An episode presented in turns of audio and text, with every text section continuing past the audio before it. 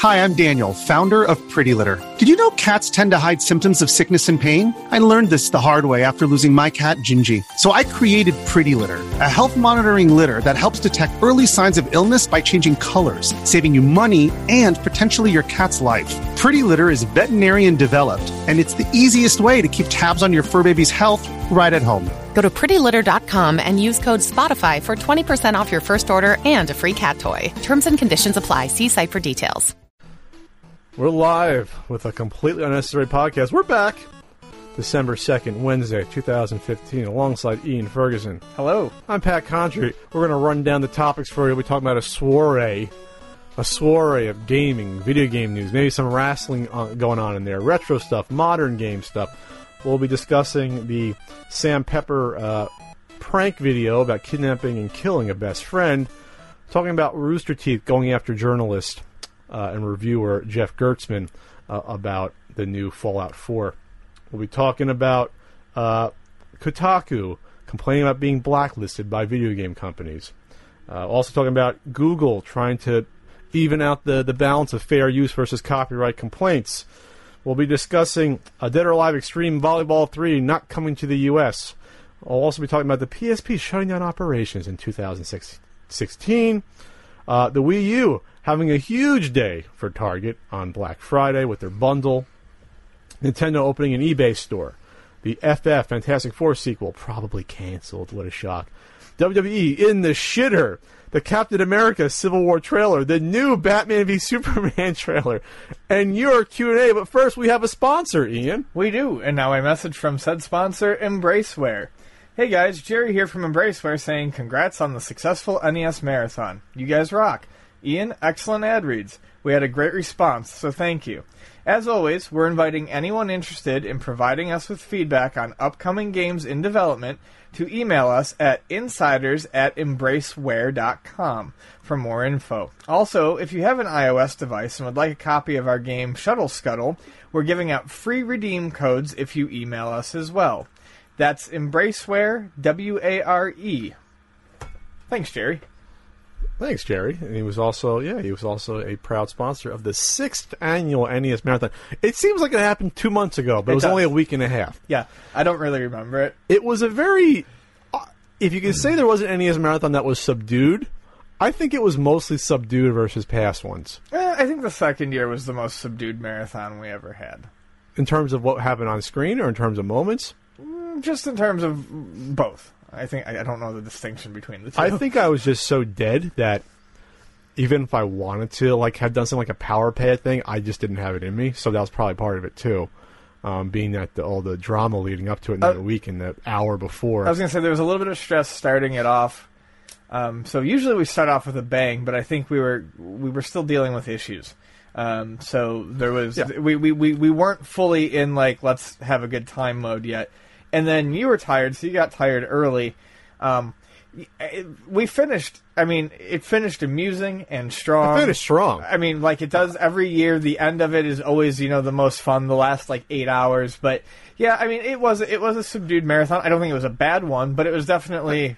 Uh, Thanks everyone who watched, by the way, and donated. It was the most successful one yet. We Yes. ended up at, I think the final tally, you could have given until, I think a few days ago, 21,500 and change. So that's over a thousand more than last year. Yep. So that's that's fantastic. So that brings the total uh, um, NES marathon tally to just probably probably somewhere around 90, 91,000 over the six years, which is really cool. Um, yeah, I'm happy we did it. The technical issues were due to the fact that we were trying to stream to both YouTube and Twitch at the same time, and we were using an intermediary web inter, intermediary website, which I think was compressing the hell out of it.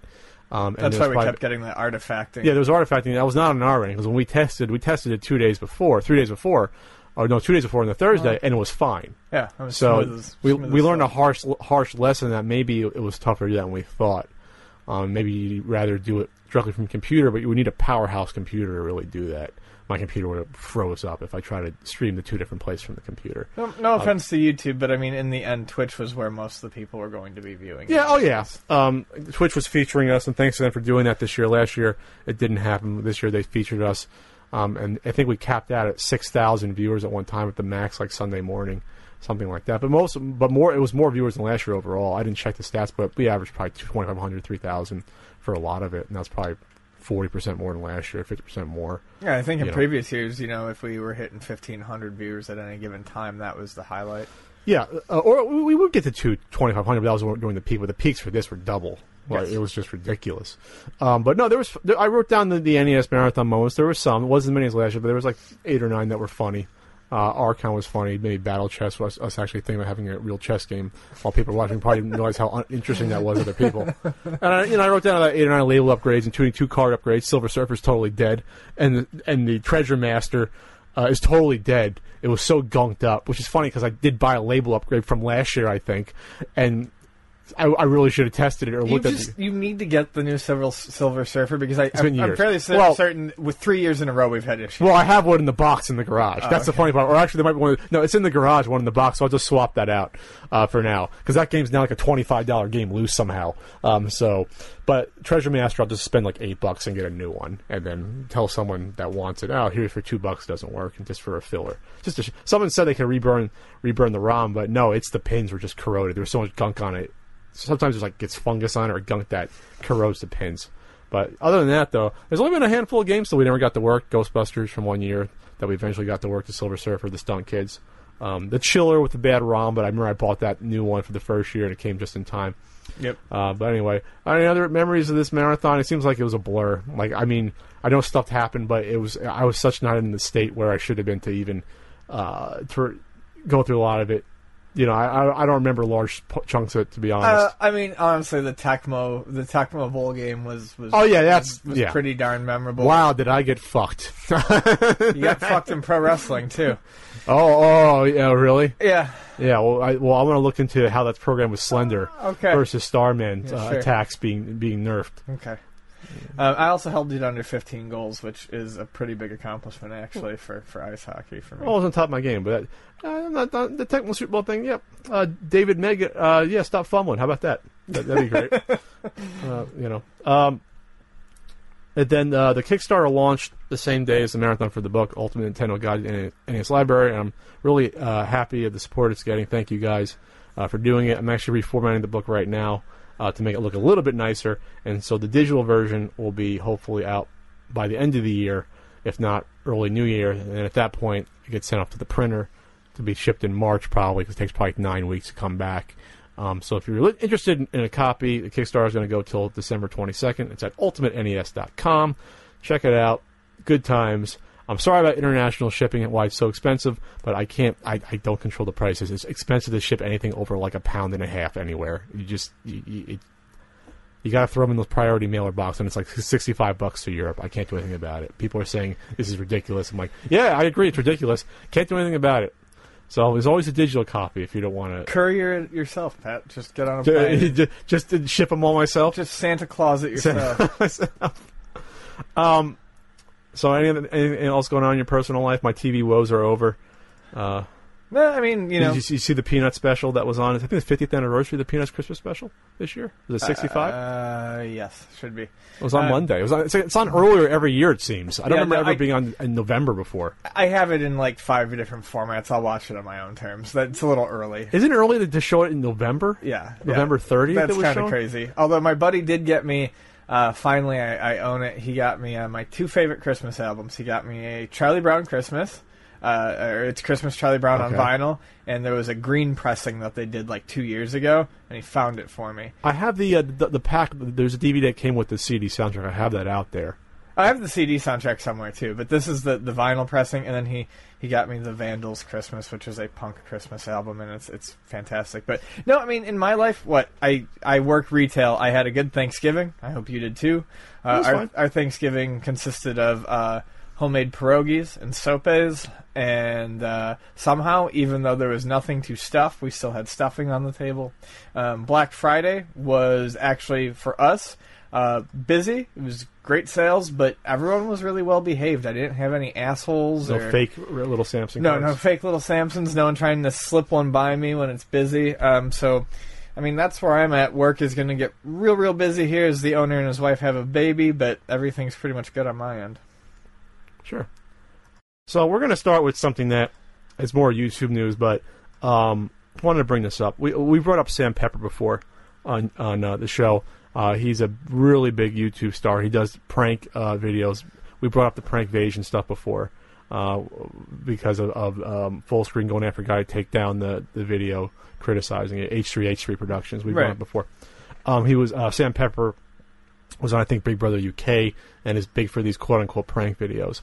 And and this video he just did recently is pretty revolting. I'll describe it real quick. I'm not going to bring the fact that it's revolting. That's not the main point why I'm bringing it up because in this video it, it, it co-stars in quotes two Vine stars. Mean, and there's Vine stars that come up guys who do funny Vine videos that are six seconds long. Um, so basically, um, there's two people.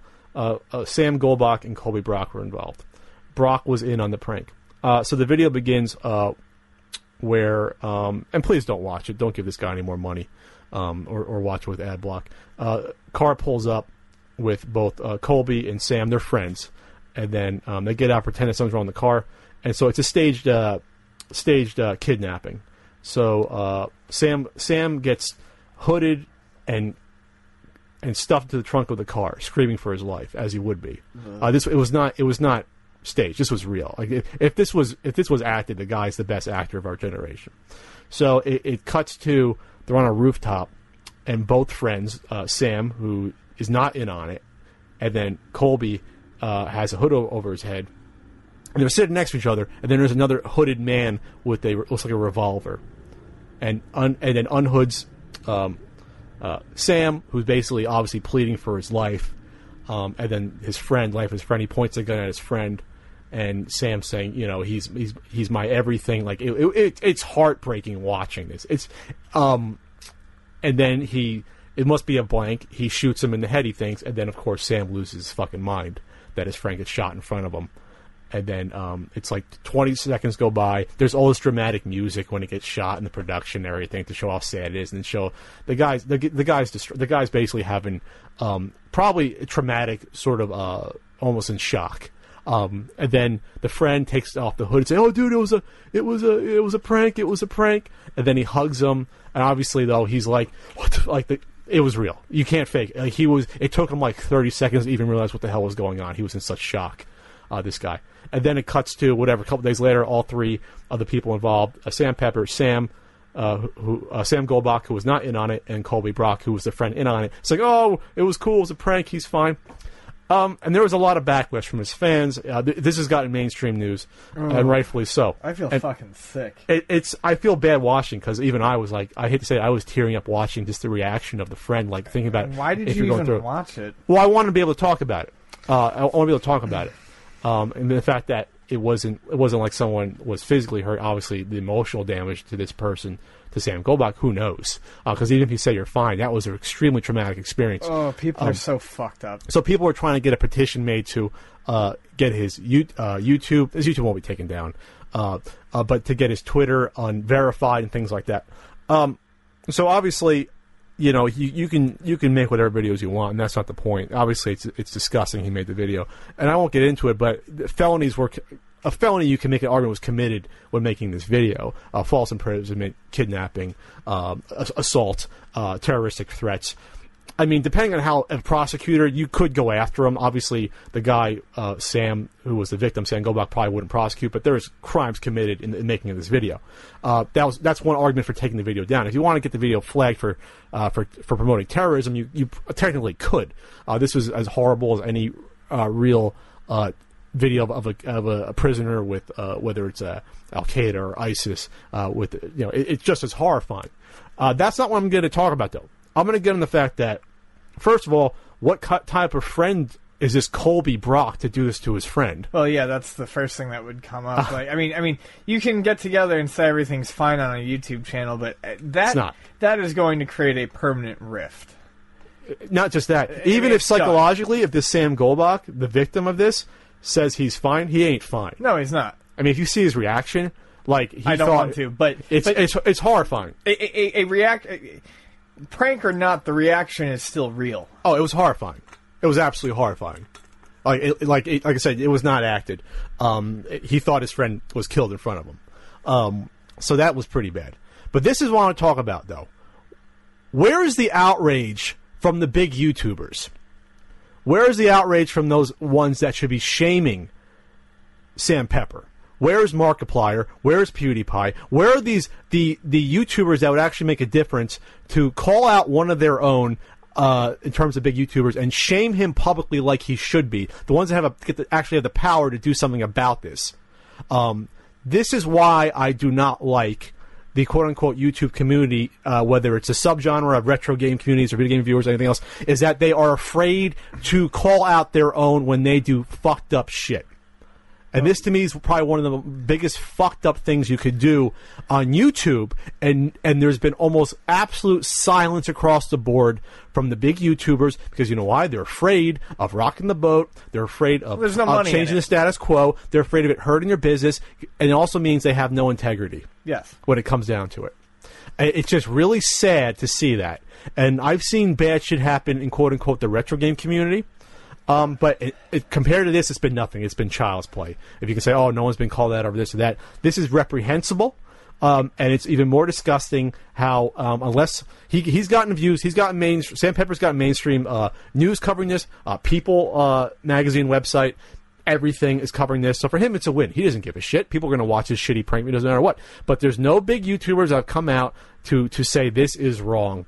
This is not what our community stands for. This is not what our media, uh, uh, internet streaming media, is, should be promoting.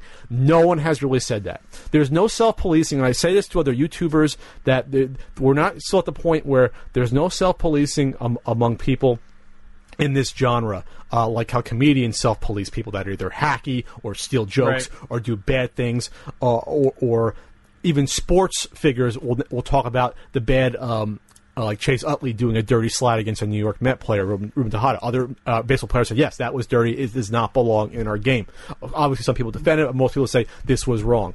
Um, that does not happen. That sort of calling out does not happen within YouTube, and it should. Because these people are pussies and they make their money on a shaky ladder and they're making a lot of money now, but there's no guarantee that they're going to make it later. And the fear is, I think, for some of these people is they don't know where they stand on this ladder. Are they above this person at any given point in time? Are they below it? Will calling them out cause them to lose viewers and money or will it cause them to gain money and viewers?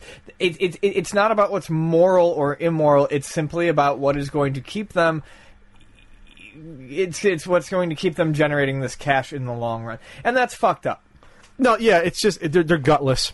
I mean, that's what it comes down to. I love that word. They're gutless. Um, it, it's this isn't a hard decision to make to No. say this is bad. This isn't a borderline thing. Yeah. This isn't like I hate to say, oh, his shitty prank videos where he goes and and and and, and pays models to guess their name right and then kiss them or whatever. Th- This isn't that. This is something that goes against YouTube's guidelines for videos and could be felonies committed in the making of. There's no gray area. This isn't really a gray area.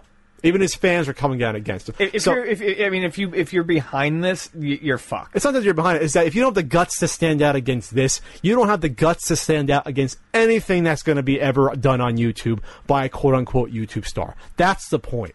And that's where, um, if you want this media to be respected going forward, long term, you have to think about this as a leader of that media to, to have a, a stance against this and, and have the balls to do it. Because it, it might hurt you in the day or two or the week, I don't know how it would, even if you think that, but in the long term, it'll help everyone. It'll it'll it'll help the reputation of people on YouTube uh, as a whole, and and the creators as a whole to call this shit out for what it is. And, and in the future, when they're looking for someone in on YouTube who can represent, you know, the morally just side of it, they will be able to point to you as opposed to fucking no one. And uh, yeah, I mean, I, just the more I think about it, I haven't watched this, and I'm not going to. Um, it is not a prank to purposely cause someone to have a mental break. Yeah. Let me put it this way: if I was in that situation, I'd probably be in a fucking padded room. The, the- yeah, um, the, the the guy. I mean, kudos to the guy who, who who wasn't in on it for having the mental fortitude to be able to make it through that. Because I would have, I would have fucking. There, Oh no, he didn't I'm make not- it through that. Well, I mean, it showed that him two Okay. days later being fine, but no, he was. well, what I'm saying is, is, what I'm saying is, I wouldn't have been fine two days later. Oh yeah, it depends on the person. I mean, because yeah, it was the, mo- one of the most traumatic things you could think of. I mean, the things he was saying about you know he he basically yeah. I don't want to get into the No, more details. please don't. Um, but YouTubers have some fucking balls. You have money, you have followers. You're going to look better to your fans if you take a take a stance against something that's this disgusting and revolting. Next topic. revolting and disgusting in a different way. In a more lighter way. So, Jeff Gerstmann, uh, a, a well known um, video game journalist, reviewer, He's on Giant Bomb now, right? been around for a while, um, is generally been known as one of the good ones. Uh, you know, a guy who, who who's going to review these review games accurately and spit out his opinion in, in as objective of a way as he can. He's got in trouble for reviews in the past, Yes, correct? he has. He got fired for, uh, was it Kane Lynch 2? I believe it was Kane & Lynch 2. But, anyways, basically, he came down with an honest review uh, while working for a website that had, uh, the, I think it was Kane & Lynch 2's uh, advertising splash shit all over it, and it made him look bad. It made, it made the site look bad, and he ended up having to find another job. So, anyways, he comes out with a review for Fallout 4, and I believe he gave it a 3 out of 5. He gave two different scores, I think, one for PC, one for console. Sure, but let's just let's talk about we'll talk about the three out of five one because I think that's really what's being what- what's really at stake here. Um, I'll quickly say that three out of five for Fallout Four. I think that's about accurate. Good game. I'm enjoying it. It has done absolutely nothing to push it forward. The choices feel less meaningful than they did in the past, uh, and it's got some bugs and glitches in it. Uh, wouldn't not recommend it to someone, but I can't go all out and be like, yeah, it's going to change the fucking game because it's not. So he releases this review. I agree. Uh, By the way, and plus, I think he gave it a lower score because of the, because of right, technical uh, right. shortcomings. So on the on the console version, which got a three out of five, and I believe the PC version got a four out of five, he gave it a three out of five because of the technical shortcomings. Technical shortcomings that have always been around in these sorts of games that people learn to look past, but are worth noting, such as you know objects floating in front of you instead of being put down or put into your inventory properly. Mm-hmm. So Rooster Teeth, the the, the podcast. Um, Three people, uh, commented on it real quick. I'll, this is where I'll play it. I'll put the excerpt right here so you guys can listen to it, and then we'll come back to it. I have a bone to pick, and it's people who review shit low because I feel like people do that to be like, eh, we're different. Yeah. Everybody gave Fallout 4 90s and up 70. Yeah. Like you're not different or special just because you review a game low. Look, we have legitimate things to say, and if we don't rate it low, you won't know how legitimate they yeah, are. Yeah, nobody will come to our site to look at it. I like, totally oh, another feel like- 90? Whatever. Yeah, pe- people, especially especially before the game came out, people were jumping on like that negative bandwagon. Which is why I started. One of the first things I started talking about this episode was I feel like the bugs and the negativity is really overblown. Like hmm. people are like, and that's like what people are making a stand on to try to stand out. Like, oh, well, we're different. We know we have a, mm-hmm. a more uh, keen eye than the average reviewer. Like people were We're jizzing all over. Jeff Gerstmann and Giant Bomb because Yes. they, like called out all the problems in They the were like, it's a technical mess. yeah, it's like, oh, thank you, Jeff Gerstmann, for keeping it real. We sipped so wine and real. ate cheese on crackers as we wrote our review. Yeah. And we're back. So if you're done throwing up in your own mouth, let's talk about that for a minute. So first of all, uh, there is the assumption there, there was an assumption made here that um, you know uh, someone gave this score or gave, the, gave this game a low score to stand out because they want to feel like they're different or special. First of all, Meg said that on the show. She, Right. she brought it up. Gerstmann's been doing this forever. Gerstmann doesn't need to stand out. Gerstmann's spot is secure. Okay, no, he doesn't. He doesn't need to draw attention to himself. Giant Bomb's a pretty big website to Yep. begin with. Yeah. So, uh, and uh, yeah, I don't think they need to worry about people um, going there, which is something else they said. People are going to go to Giant Bomb.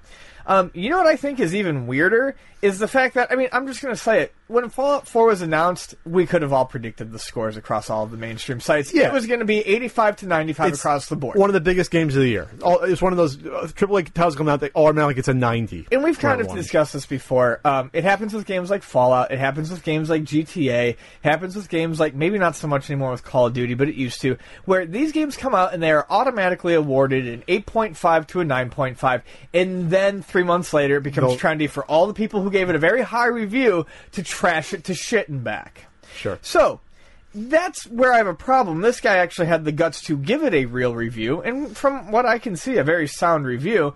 Um, because And by the way, a three out of five or four out of five is not a bad review. no, and it's not a bad For game. a movie, it's not a bad review to Yeah. get three stars. And it's not a Yeah, bad or four stars out of five. So, uh, so all that said, I don't, I don't know if anyone noticed since you saw this, um, since you saw this little snippet, but uh, the whole time they're picking on this fucking guy for giving a, a, a, a well reasoned review of a game that he didn't want to particularly fucking blow. Um, they're all wearing little Pip Boys, and uh, you know because Well, that's the computer yeah, thing. Yeah, and uh, that's because Rooster Teeth was sponsored by Bethesda. They got this shit for free. They're all sitting around with their fucking Pip Boys. They put out Fallout 4 videos leading up to Fallout 4's release. I'm gonna I'm gonna shit out a protest again. so so Pat, say something. So okay, say something. Okay, this is almost almost it's almost too much a slam dunk. You don't know what to say. Yeah. So here you have Rooster Teeth. If you don't know, but they got big off of doing. Uh, they basically started the machinima uh, genre of using in-game engines uh, off of Halo, specifically, specifically, specifically to make short films. Uh, the Red, Red versus Blue. Blue.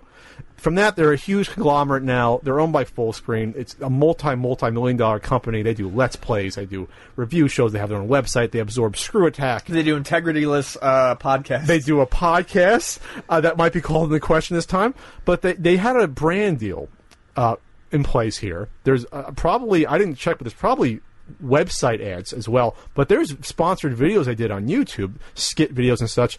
These brand deals are not cheap, Ian. And for a site like uh, Rooster Teeth, we're talking. Thank you, Pat. I know. No, I'm just elucidating it. We're talking uh, potentially, potentially, probably tens of thousands of dollars. We're, we're not talking small potatoes No. here, to promote a game, to do videos that seen by millions of people, to talk about it. So it's okay if you want to go after for. By the way, it's really weird to go after a reviewer of anything to, for whatever reason. because it's personal fucking preference. I would say it would just be weird to do that in general, but to do it while you're hawking the merchandise of your sponsor on your wrist is not just tacky, it's pretty freaking disgusting. It's like chugging a It's- bottle of Ipecac. You're I- going to you know vomit what? all over. Disgusting's not even the right word. It's filthy. It's is filthy. filthy. It's obscene. Uh, yes, it's obscene. Um, It's like watching double anal in a fucking seedy porn theater. Gus Sorola's quote is probably one of the biggest ones I want to focus on. Uh, trying to this is in quotes. Trying to stand out like, oh, we're different. We have a more keen eye than the average reviewer. Like people were jizzing over Jeff Gerstmann and Giant Bomb because they called out the problems in the game.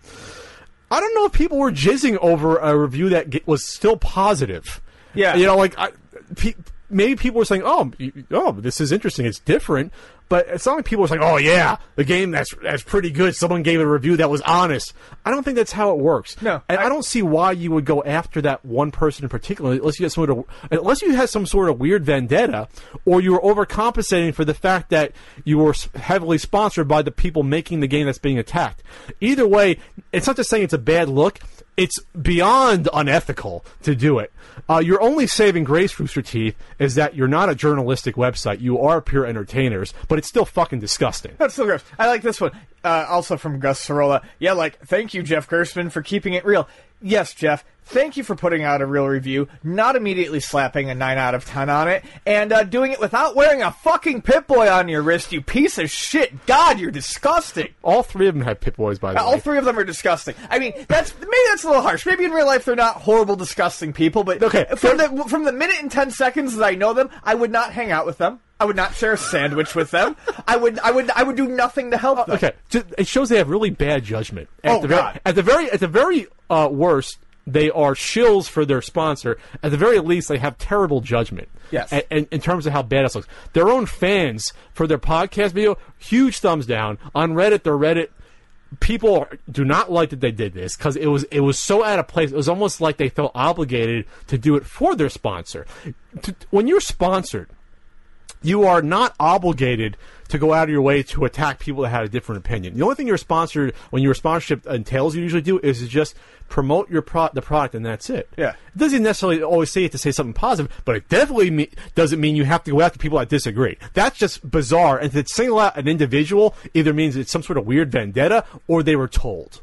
That's the only way I can I could uh, reason why they would do that. Rooster Teeth is way is way too big to, to want to do something like this. It's not like Jeff Gerstmann's review is going to put a, even a dent in Bethesda's wallet. No. not not even a cent. No, You know they're, what I mean? they're they're rolling around in comforters made out of hundred dollar bills right now. And then Ryan Haywood's response at the end: "We sit and wine on cheese and crackers as we wrote our review." Yeah, because that's what it is. They're being pretentious and giving an honest Right, review. they- a four out of five is a pretentious review. really? They really? Did, they did everything except for call them hipsters, which I'm surprised they didn't because it's the same mentality from people who throw the word hipster around. Someone has a differing opinion, rates it lower than the mainstream or something like that. Still could be a good review.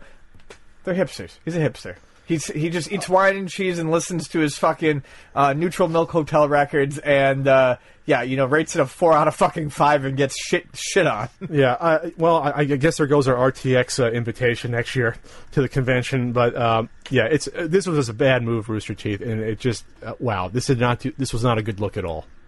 Not looking good. All right, onward. Yeah, we're going to stay, and this is a, a quote unquote games journalism. Good old friends Kotaku. Um, Stephen Totilo, who's the editor, runs um, Kotaku, which, by the way, is the subs- subsidiary of the really pristine, flawless reputation, really not clickbaity, uh, uh, clickbaity Gawker website, which I'll get into soon. But um, Stephen Totilo ran a piece which, not coincidentally or not, was right on the eve of the new Fallout 4 coming out. Um, who'd have thunk that timing? Coming out and basically saying that for the past two years, Kotaku has been blacklisted by Bethesda, publisher of the Fallout and Elder Scrolls series, and uh, for the last year, to a lesser degree, ostracized by Ubisoft, publishers of Assassin's Creed, Far Cry, and more. In those periods of time, the PR marketing wings of those two gaming giants have chosen to act as if Kotaku doesn't exist. They've cut off our access to their games and creators, omitted us from their widespread mailings of early review copies, and most galling, ignored all of our requests for comments and any news stories.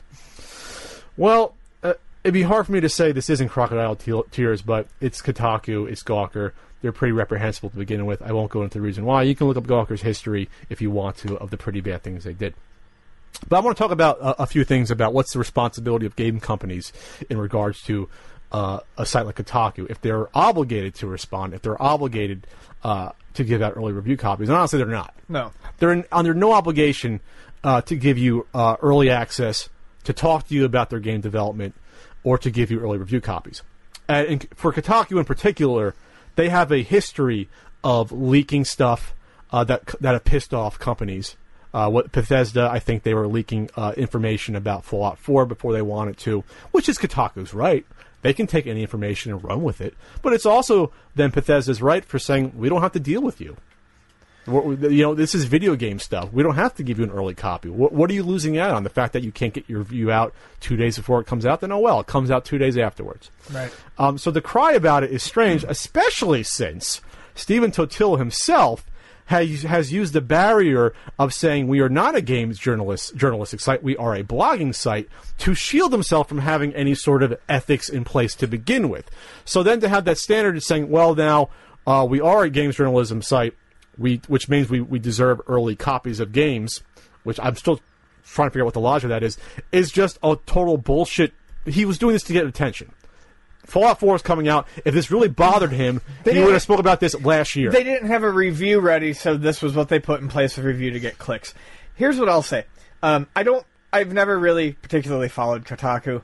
Um, I, as a matter of fact, until the pin actually broke, I had a fuck Kotaku pin on my bag for about three years. It was given to me by a friend who made it. It was also it was a it was a it was a companion piece to another pin, but I'm not gonna I'm not gonna blow him out of the water. Um, but uh, I mean, Kotaku has always treaded water between okay and really bad. Um, they put up stories like, "Look at this dog that looks like Vladimir Putin." and this is why I hate Kotaku. Is because that when they're at their worst, they that's when they. I mean, in twenty fucking fifteen, they are still the type of website who's like, look at how wacky the Japanese people are on a fucking Yeah. video game blog. Yeah. So it's it's dumb. Anyway, uh, when I actually read the letter, if you if you if you if you divorce the letter from Kotaku and from the person who wrote it, the spirit of it is fine by me because I have because to me all game journalism is just repackaging PR. All it is That's always been your argument that it- it's, it's- it's it's always been just another PR middleman. That's Sure. all it is. That's all game journalism ever has been. So the letter I'm okay with a lot of what the letter says because I've always wanted to. Because there are no scoops in game journalism other than what It's- they send you. Sure. So I'm okay with the idea that if you have info, if you have inside sources or deep sources, and you want to talk about shit, fine. But if you do that, you you are giving I mean you cannot have your cake and eat it too. If you are going to be that type of website, I commend you, but fucking buy into it full force and don't fucking cry when the enemy or the people or the powers that be don't want to play ball with you. again, if this was a different source from a better website, I would take it with a with a bigger grain of salt than Kotaku. But like I Um, said, I have to divorce I have to divorce the message from the from from the site. Yeah, this is a Gawker site. Oh, again, look up your own information about all the shitty stuff Gawker's done over the years. Um, uh, then you know we're talking about a website where one of its one of its uh, writers, uh, Jason Schreier, came out and publicly said, "Hey, you want to leak your information? Feel free to break your ND- NDA and tell us about it. We'll try to protect you."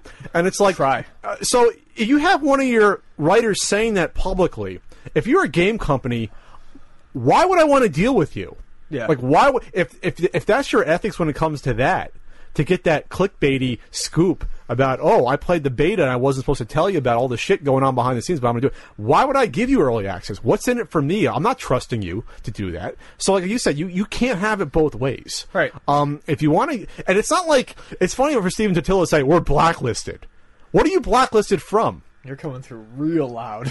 okay, what are you blacklisted from? Well, you can dog me down there. Are you? you this isn't McCarthyism. You're not allowed to work. Right. You're just not given a sixty dollar game for free early. Well, and that's something that's also bothered me for years and years and years is the assumption that people are are are are, are, are they are guaranteed these sorts of things. Yeah. This is still a sixty dollar game, and whatever you want to say about prices are these are people giving you stuff for free. And when you become used to that free stuff, you become entitled. And this is an issue of entitlement. You feel entitled to a free copy of Fallout 4 for review purposes so that you can have your review up on day one, so that people will give you a lot of clicks, so that you'll make a lot of money, and you can go home and maybe not cry another day about how miserable you are. I mean, it's just. It's, That's the extent of you being blacklisted. Yeah. It's like, oh, you're not. This isn't like you not being invited to uh, onto like a you know a, a presidential campaign bus. Tour. Tell you what, take the Gawker money, okay? Because there's Gawker money. Take that money, go buy a copy, and you know what? Do what the rest of us do. Marathon the game for 48 fucking hours Yeah. with your Doritos and your Mountain Dew, and then come back to us with a fucking review.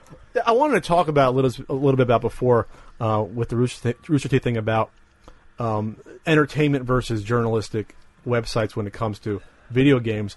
But people have been saying this for years: is that sites like this are getting outpaced by those entertainment sites because they're covering the games early and they're doing let's plays and walkthroughs and reviews.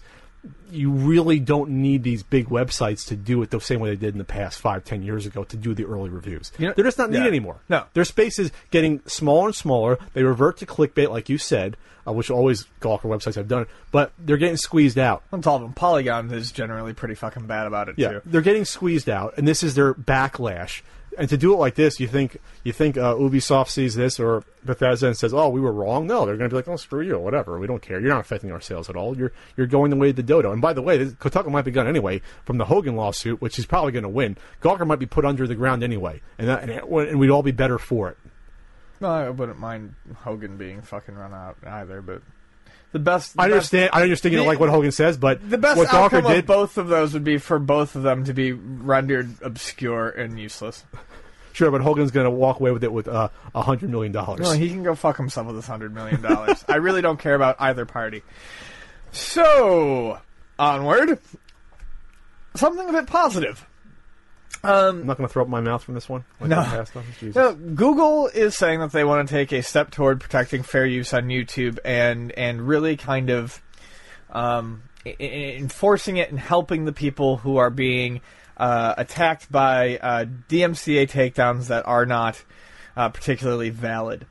What what Google is saying they would like to do in YouTube is they want to set up a uh, basically a, a channel or a, or a, a center where they will show best uses of of fair use, basically to educate the people who are making videos and the people who are um, uh, watching them what cons- what what co- constitutes fair use and what doesn't. And they've also said that they would like to offer legal support to a handful of high profile That's videos.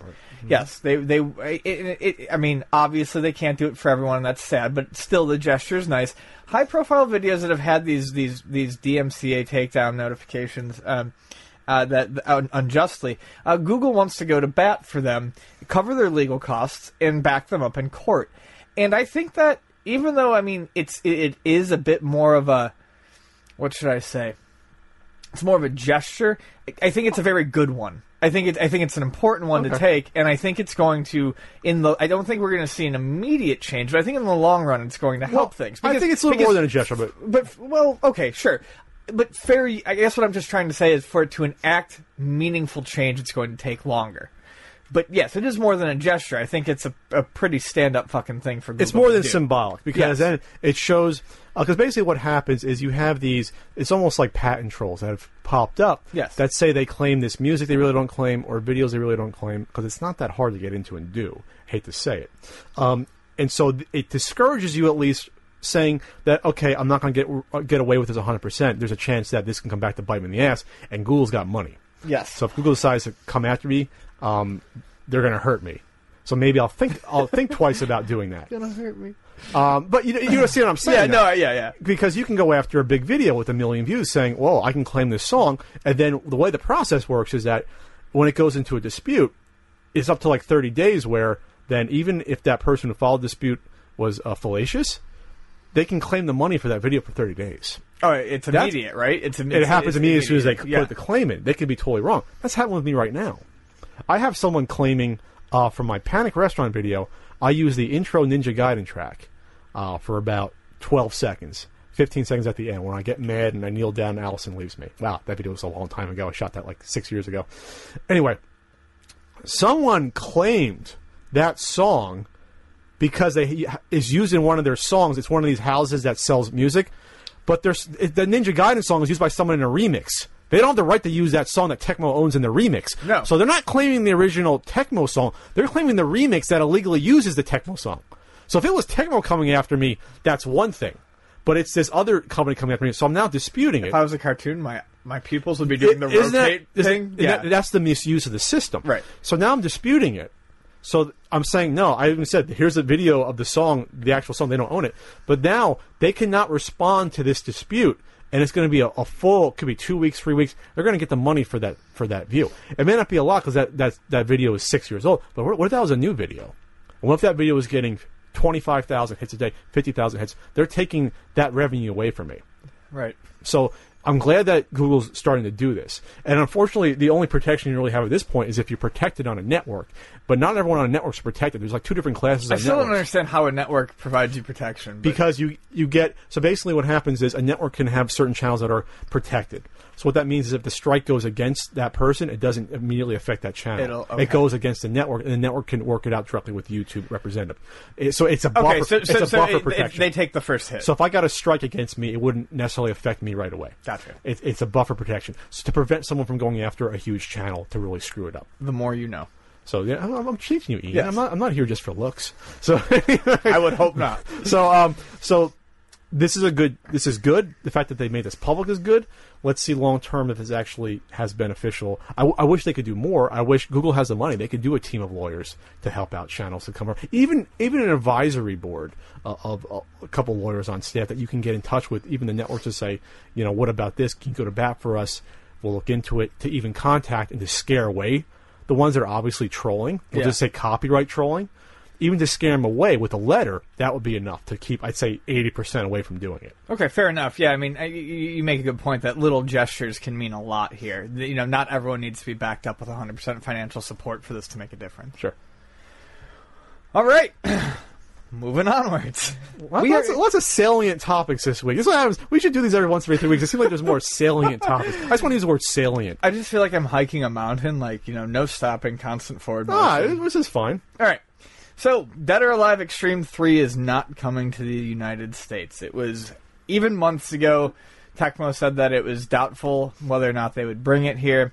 Uh, they said if they did, they'd probably have to do it in a somewhat uh, altered form. Now, that is not that uncommon. Um, they do this, uh, the, the PlayStation Vita um, has a lot of what you might consider a racy RPGs or games, and a lot of these companies do some self-censoring to get the uh, the game released here, um, or or in a way that they think the U.S. market will uh, will find palatable. Um, so the game's not coming here. For those of you who do not know what Dead or Alive Extreme, the series is about, It is a beach volleyball series, uh, with, usually with other mini games, lots of swimsuit collecting. Um, It was on. the- Was it on the first two on it was- Xbox? It was, on the Xbox. It, it was on the Xbox. The Xbox 360 had the second one, and the PSP had a spin-off one.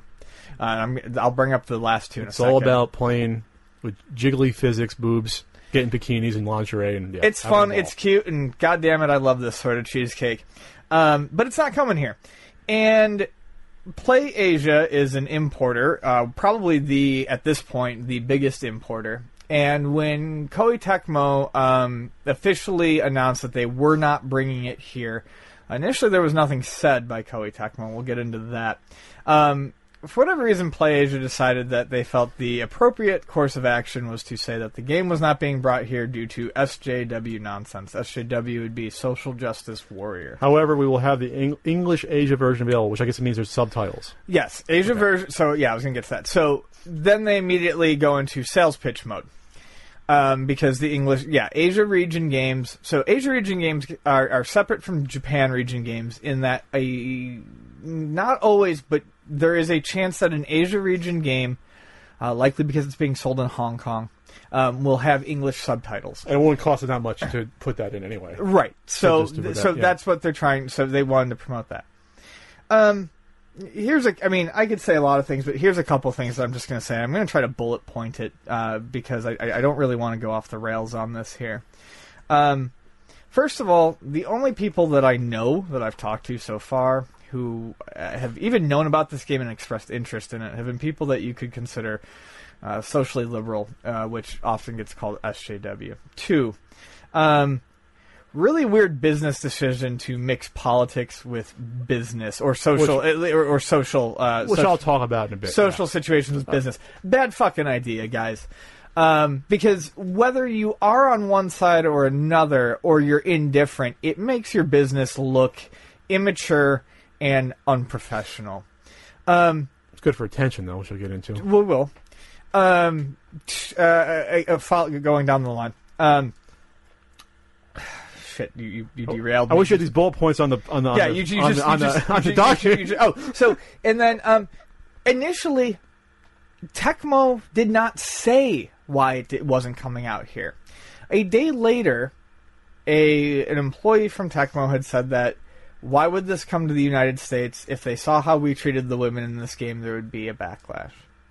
The day later also because this is what surprised me. I had not heard of any outcry over this game, not in the months leading up to it, and it was advertised. People knew about it. Was it People were talking- advertised for here though? no, I mean it was. People were talking about it. It was on preview. It was previewed on sites and things like that. And there were people on one side trying to find information on the game leading up to this announcement that would show an enormous amount of backlash, and even they, digging as deep as they could, could not find it. So, and, and, and the last thing is, I want, I, I do want to say this before you launch in, and then we'll do a little back and forth. Um, I want to point out that maybe the reason Dead or Alive Extreme 3 isn't coming to the US is because Part 2 and Paradise on the PSP sold abysmally and got abysmal review scores. And I'm not sure how uh, you can get a bad review in a game that's just boobs and butts. well, right, but but but if there is no financial incentive for a company to bring this out, and you have to understand these these two games that I'm referencing came out well before there was this outcry over you know the portrayal of women in games. They just didn't sell. They got bad reviews because they were crap games. Does the first one sell? The first one sold. Uh, I was going to say I I've seen. I think I own a copy. I picked up this it- no, the first one uh, uh, sold well enough, and, and, and it has really good volleyball in it. And and Is the volleyball actually pretty yeah, pretty no, decent? It's, it's fun. In the second one, I, I like that shit because it's it's dumb and cheesy. And I say, like that how stuff, come, but- how come the second one get worse reviews when it's just the same game with better graphics? because because they ruined the volleyball. Uh, Oh. The, the, the actual gameplay took a major shit dive. So before you go, here's the thing: I'm probably actually going to buy Dead or Alive Extreme Three. I have to see what kind of um, um, DLC they have because Dead or Alive Five, the actual fighting game, which I adore, currently has over a hundred dollars worth of DLC bikinis, which also to go back this is not really a matter, I don't think, of how the women are portrayed because they are still selling $100 worth of bikini DLC for a game that was released in the U.S. officially. Okay, uh, lots of things to hit on. Um, we're going to start with um, the decision not to bring it here. Um, I think it's a strange decision, and I think it's um, Dead or Alive Ex- Extreme, like I guess I dropped the volleyball two came out in 2006, so we're talking nine years. So I don't think uh, from the, from Tecmo Koei the decision not to come out with it, localize it here, based upon the fact that the last one didn't sell well. It's nine years. We're talking about a new generation of gamers for the most part. You could have done it. It would not have cost you a huge amount to get voice acting.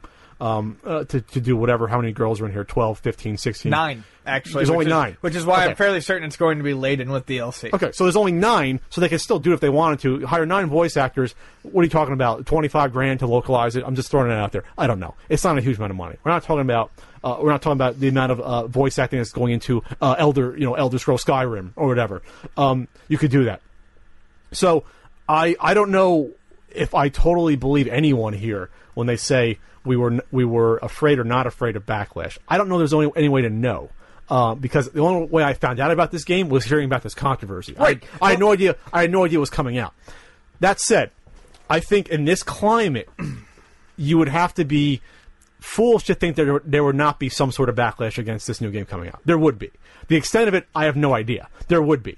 Uh, so Tecmo Koei, I'm not saying that totally was the reason for their decision, but that probably was in the back of their, he- of their head at some point to think, is it worth for us to come come out with this game nine years later? No one cares about it. Plus, we might have backlash. Fuck it, we're not doing it. That could have been their thought process. I'm not saying it was- it was a major proponent. It could have been there though. Just to interject real quick, but then why are they? Then what's what's? Then why do they keep releasing skimpy bikini DLC for their fighting game? I don't know. I, I'm- I don't know. Maybe the fact that this was totally no fighting at all, and it's just it is what it is. This is a soft core porn game. Maybe that's the reason why. And there has been a mainstream release of a game like this since this one. Has there been a game of this stature from a, a mainstream company that's come out like this since 2006? Yeah, kind. Well, I mean, that you know, this is another part that I want to bring up. There, there's, I I bring this series up a lot because it's it, it's my definition of where this thing, this sort of stuff works. Um, the Senran Kagura games come out, and they've released three in the United States so far, and they are basically nothing but boobs and, and, and ninjas fighting. Uh, I mean, you fight the other person's clothes off, and you know what? to very very little backlash. Why? Because of context. Because of how the game is framed. And I feel like I feel like if Dead or Alive Extreme 3 had come out here, don't get me wrong, I'm not saying that someone wouldn't take take it too far and, and be horribly offended by Sure. it. But it's once again, it's the framing. No one is buying this expecting a serious story or RPG, and then they see a chick with midriff and, and boob armor. They're, they're, they know that this is a, a skimpy beach volleyball game. Okay, so Dead or Alive Five came out what this year? No, Dead or Alive 5 has had multiple iterations. I think the first one came out three years ago. Okay. Um, were there was there people complaining about the jiggle booby physics and, and that? No, They didn't care. because it's Dead or Alive, and that's what people people, know it for expect. Okay. So I think I think you're looking at the fact that maybe it doesn't sell well. Maybe pe- they're afraid a little bit. Uh, whatever. That it's it, we don't know what Tecmo is thinking. Totally, they still have DLC uh, on their other game. Fine. Now we'll talk about PlayAsia. Um, it's always it, it's never really a good idea to to interject uh, any sort of political, social, religious sort of outlook into your business. Uh, obviously, if people find out about it, like Chick Fil A, people find out about it, then they get, they get pissed about it. Uh, but to, to overtly do it, uh, it, it's usually not good. I think I think though what PlayAsia did here was took a calculated risk, and so far it's paid off. I think it didn't, but we'll, I'll, I'll, I'll respond. Um, they got they've got a lot of we'll just say play over this.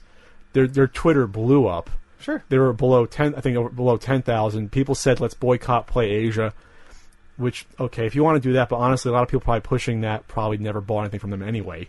But now they're over. I have, but anyways, I know. you- I but know. you're not the bulk of it promoting a boycott. But now you have over 25,000 followers. Play Asia. They probably got a lot of people didn't know they existed. They don't know about them.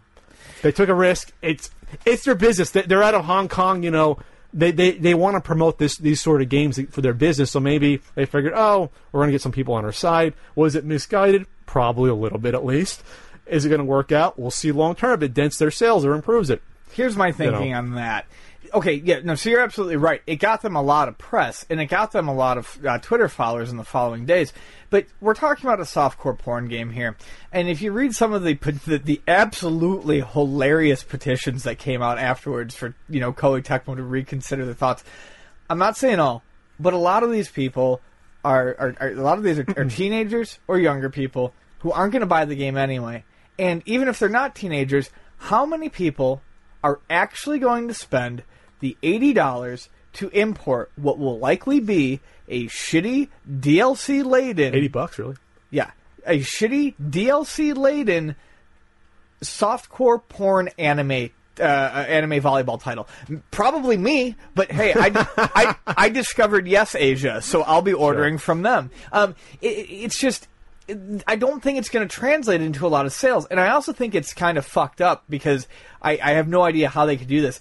Uh, when you get when you went to their website afterwards, I don't know if they still have it. Uh, right on their rotator, exclusive uh, Asia release. Yeah, it's not exclusive. You don't have exclusive access to an, uh, a, a region's release. I know of at least three other websites where you can get Well, the Asian release. I thought they probably meant exclusively to Asia, not that they were exclusive retailers. Well, yes, but it's still misleading because it just says Asia release English language and then exclusive across the top. oh, okay, I'm looking right there. It says Dead or Alive Extreme 3 Venus Asia exclusive. That's misleading at at best. I don't think. It, I, to me, it doesn't seem. It doesn't say they're the exclusive retailer of it, but okay. At best. Okay. All right. so I'll, I'll, I'll, I'll agree to disagree there. Uh, e- e- either way, we're going to see what happens. I mean, they're still selling that Retro Freak system. I Yo. got, I got to get the Retro Freak at some point. you like video someone. game boobs? It's cool. Just I mean, like there there are places where it's it, it just makes sense, and it makes sense here, and it doesn't. okay. It doesn't have to be an us versus them uh, thing No, for this it's not. sort of thing. I, I would say this: if if they run to me, uh, I don't know the political slants, social slants of the people that own almost every business. You know what? I love DQ Blizzards. okay. I don't know what the hell their political slants are. DQ Blizzards are pretty good. If they came out tomorrow and said, you know, we're, we're up for killing kittens, you know what? I might still go enjoy a nice Blizzard DQ. I wouldn't. Uh, this is where we DQ differ, Blizzard. but I wouldn't. I, might still do that if their product is good, as long as they're not actively harming someone. Uh, I, I, I'm not saying if they really insult you by saying SJW, which to them they could have mean it in the extreme left wing sense of the word. I don't know. to me, it was uh, simply the fact that it was an unprofessional knee jerk Sure. reaction before Sure. anything was said. If you can look past that, and st- if they still do do good business with you, you can look past that. If you're looking for a reason to get pissed at them and you don't like them, that's fine. If, if it really touched you off in some way, you don't want to do business, that's fine. I'm saying is, for the most part, I don't care what these businesses think or say as long as they do good business. That's just me personally. They probably shouldn't put it out so openly. They- You- no, they you- shouldn't. You just said that about Chick Fil A. They really should not make this a a calculated risk where they try to get people on their side. People who, like I said, probably aren't going to buy an eighty dollar fucking softcore porn game. No, no, but Chick Fil A doesn't have a banner s- saying their beliefs. That's just what the people that own the business believe. But Play Asia just did that with their tweet. Sure, sure. What I'm saying is, if you can get past that, you can get past that. Whatever, you know. If if if if, if, if, if, if you want Play Asia to be your one stop shop for softcore Asia porn games, and it has been for ten years, you probably still buy from them. Maybe a small percentage won't. Whatever. I'm a fucking it's silly. I'm a fucking old salt in softcore porn Asian games, so I know where to go. You're going back to the late know. '90s. You're going back to Strip Fighter 2 I know where to on, go. on the PC engine. Uh, yeah. All right, so moving on, just trucking. Um, uh, sadly, I guess. Well, no, it is kind of sad. Um, the PSP is shutting down digital operations next year in Japan. What this means is that uh, digital copies of PSP games will still be able to be downloaded to your, your Vita um, or to your PS3 and then transferred to your Vita. What it does mean is that the PSP will become a dead system uh, completely. You will not be able to access these games anymore. And this is not surprising to me. And to me, it just seems like a fairly decent time to do, uh, you know, kind of a post mortem on a system that's probably already had five million post mortems. The PSP was Sony's first and best attempt at uh, portable gaming Most successful one. most successful. First, first and most successful. Um, as much as I enjoyed the Vita for what it was, it was a fucking horrible attempt, and they really tried to gouge you Or the, those memory or the. Go. Oh, the Go was miserable. The, the PSP Go. Um, it may not have had the hugest market here, but it did okay. And in Japan, it was a powerhouse. Uh, if you're an RPG fan, this system is your dream. It has tons of them. And with them shutting it down, I almost feel like more than the almost more than the Vita becoming legacy in the US that this is Sony saying goodbye to their attempts at portables. And honestly, they probably should. because they're not going to compete with Nintendo, especially not in this market where, as much as I don't love it, mobile has become kind of synonymous with a replacement for portable systems. Nintendo will always offer something unique, um, but Sony is kind of in this weird spot where they're, where they're not. Um, so I mean that that's where we're at. Um, you know, you will you'll still be able to download these games. Uh, if you if you've already downloaded them, you'll still be able to. If you've already purchased them, you'll still be able to download them. You just will not be able to get new ones. So it's not like your license is running out. Um, but yeah, I mean, it's just it it, it it while I was never the biggest fan of the system, I did just get one again, and uh, I'm enjoying it, and I'm enjoying it more than I did, and it's a nice little system. Why would they? So for, the Vita will still be functioning their servers though, but so why would I don't understand what, what what's the between the PSP ones then? Like what? Why is it? Why is such a big deal? Perhaps a separate network, and quite frankly, the PSP has not been a relevant system to them since the Vita launched, what, three years ago? I mean, it- when they launched the Vita in the US, they basically went through with giant brooms and swept everything PSP out of the stores. I guess they figure we can't even keep the servers up to, to sell new software to the PSP, people. it's not worth the it's not worth it. Right, Maybe. so we'll sell the PSP games to the people who own Vitas, which is what they're doing. I, I guess that, okay, that makes sense. So. Not much to say about it. I owned the PSP at one point from a yard sale back in like The 2005. question is, did you use it? you know, I did. I oh, played, okay. I, I played a couple games on it before I sold it. What did you play? Wipeout? Because that was a good one. It came with some adventure game with uh, was it a woman with a staff or a guy with a Uh, staff in the car? probably one of the Untold Legends games. It came with it, and it came with a couple of movies. Oh no, I know the one. Not not Jade Empire. Yeah, I, yeah Could I, be that one. Could be- Kingdom, Kingdom of Kingdom of something. Yes. Go back and watch the very first Flea Market Madness. I think. Do I mention it in that?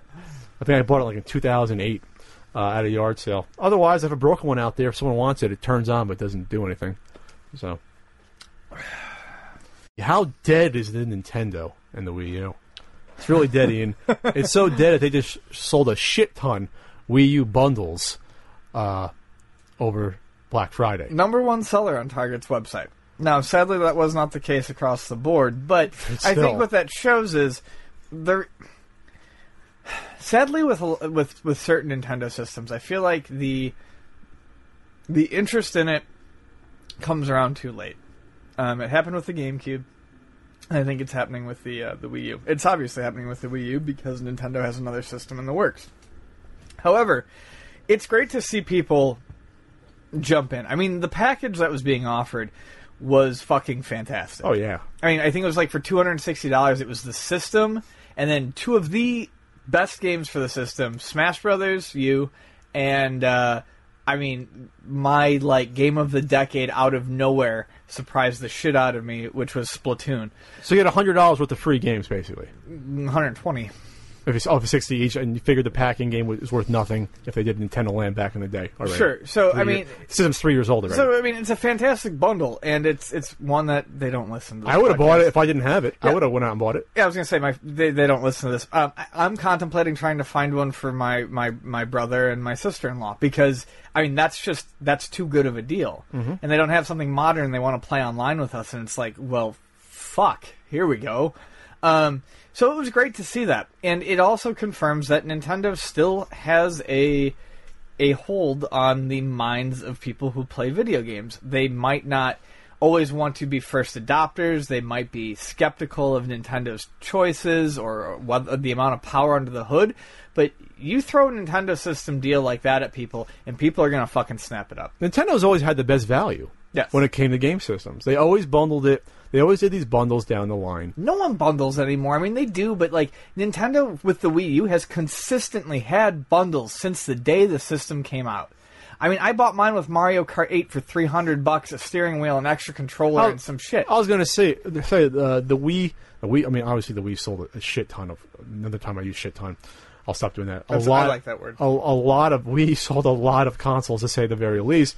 But they had a mini resurgence late into the lifespan when they packaged it with with Mario Kart on the Wii, and then it sold a bunch more again. So it's like there was always like, well, I mean, obviously the Wii sold you know ten times what the Wii U sold, but I mean there was always like. Eh, okay, starting to die a teeny bit. Whoop! Now we get a whole other mess of people to buy because now we have a huge bundle. I don't think with they ever it. packaged it with Mario Kart. They did package You it. sure? With new, they did package it with New Super Mario Brothers, though, which was a big one. Sure, it wasn't ever with with that. I'm almost positive. Okay, then ignore what I just said. I, I could be wrong. I'll I'm look, just I'll saying, look it I- up. I, don't think. I'll look it up. Either way, this tells me that we don't know if the NX is coming out next year. I still will see it when I believe it. That it's going to be only four years between consoles, and not five. Um, but I don't think. If someone asked, I think, on Twitter, well, does this mean parents will be disappointed they bought it this year? Not at all. Because it's not like they're going to stop making uh, Wii U games in the next couple of years, and plus you're still going to have all the games. You can you can play the same five or six games on the Wii U for next like three and that's years. always what I've said. The Wii U, the Wii U is an exception where you only need three games to be interested in to make it worthwhile: Smash, Kart, Splatoon. But then you can expand outwards to things like Yoshi's Woolly World, Zelda Star Fox. uh, which is coming out still. Uh, Toad's Treasure Tracker, Bayonetta 2, Wonderful 101. Uh, And, and people forget this too. I don't think they're going to be necessarily disappointed because if they do, re- if NX comes out next year, it's not like it's going to launch with Mario Kart 9. It's not going to launch with Super Smash Bros. NX. Mario Kart 8 and Smash Brothers are going to be played for a long time, and to do that, you're going to need a Wii U. Mm-hmm. So even if the NX came out next year, you're still looking at probably a good two, three years of playtime on this system just for those games alone. Yeah, and then I still I still maintain that they're not going to hold the Zelda back totally. It'll be on both systems. I still believe that.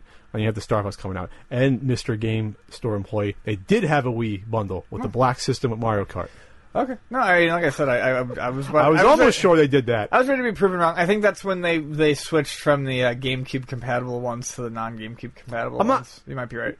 Well, I know that the mini one was not compatible. Was it, did they do that with the main ones too? Oh, yeah, the main the main, the main ones they stopped doing. The main it? ones ended up being non GameCube compatible. That's such a good reason to get a Wii because the, the GameCube compatibility. Yeah. Well, the good thing is, is the majority of them were the majority of the Wii's that were sold. Oh, yeah. were during the period where they were still GameCube compatible. So when people come in, they're like, "I must have a GameCube compatible Yeah, one." I'm like, 98% no are. problem. Yeah, I nine out of ten in the back Yeah. are. Yeah, yeah, I don't honestly. I don't think I've come across one of the swap that didn't have the GameCube ports on it. Now I think about it. yeah. No, it's it's and- far more infrequent that I see a non GameCube compatible one. And you're in that position right now where it was with like uh, PS ones like five years ago, where you see Wii's at the swap meet all the time now every week, and they're only like 15, 20 bucks. With like with all the shit, like okay, there's like three three Wii motes and a couple of uh, uh, controllers and like a couple of games and everything, and it's not like not at Luna, but I mean, I, and I don't mind saying this. I mean, we're just a, we're a business, but not at Luna. But if you go out in the wild, Oh, yeah. you can get a GameCube compatible Wii right now for cheaper than you can get a GameCube. Oh, yeah. because people get It's- hung it's up on look and nostalgia. it's really weird. yes, but you can get a Wii for you can get a Wii to play GameCube games on for cheaper than you can get your GameCube. Sure. And, and then the and then the Wii's had a pretty good. They didn't break easily either. They were pretty pretty Oh, good. Wii U's are pretty robust too. Yeah. Now, now Treg, the owner of Luna, will will will tell you that uh, the Wii U is the biggest cocksucker in the world because uh, I mean he hates repairing them. But Oh, Wii U's really? yes, but the problem is, but but the truth is, he hates repairing the like three we've ever had in. Oh, you might as well not even take the business then. I mean, if that's the Uh, case. yeah, well, th- but that's or the thing. Nintendo He- does it. He's kind of gotten to that point. He's like, they break so infrequently, but I hate repairing them. He's like, I just don't Well- know that if I'll ever repair them again. yeah, he's like, it's pointless. Nintendo can do it Yeah. for him. So, oh, well, so yeah, Nintendo's still not dead. Still not dead. Still, Still got a heartbeat, guys. Still, yeah, they still, you know, they, they only have more money than most most nations do. do you know, I think they're fine. Um, Nintendo Nation. So on to a little uh, movie talk.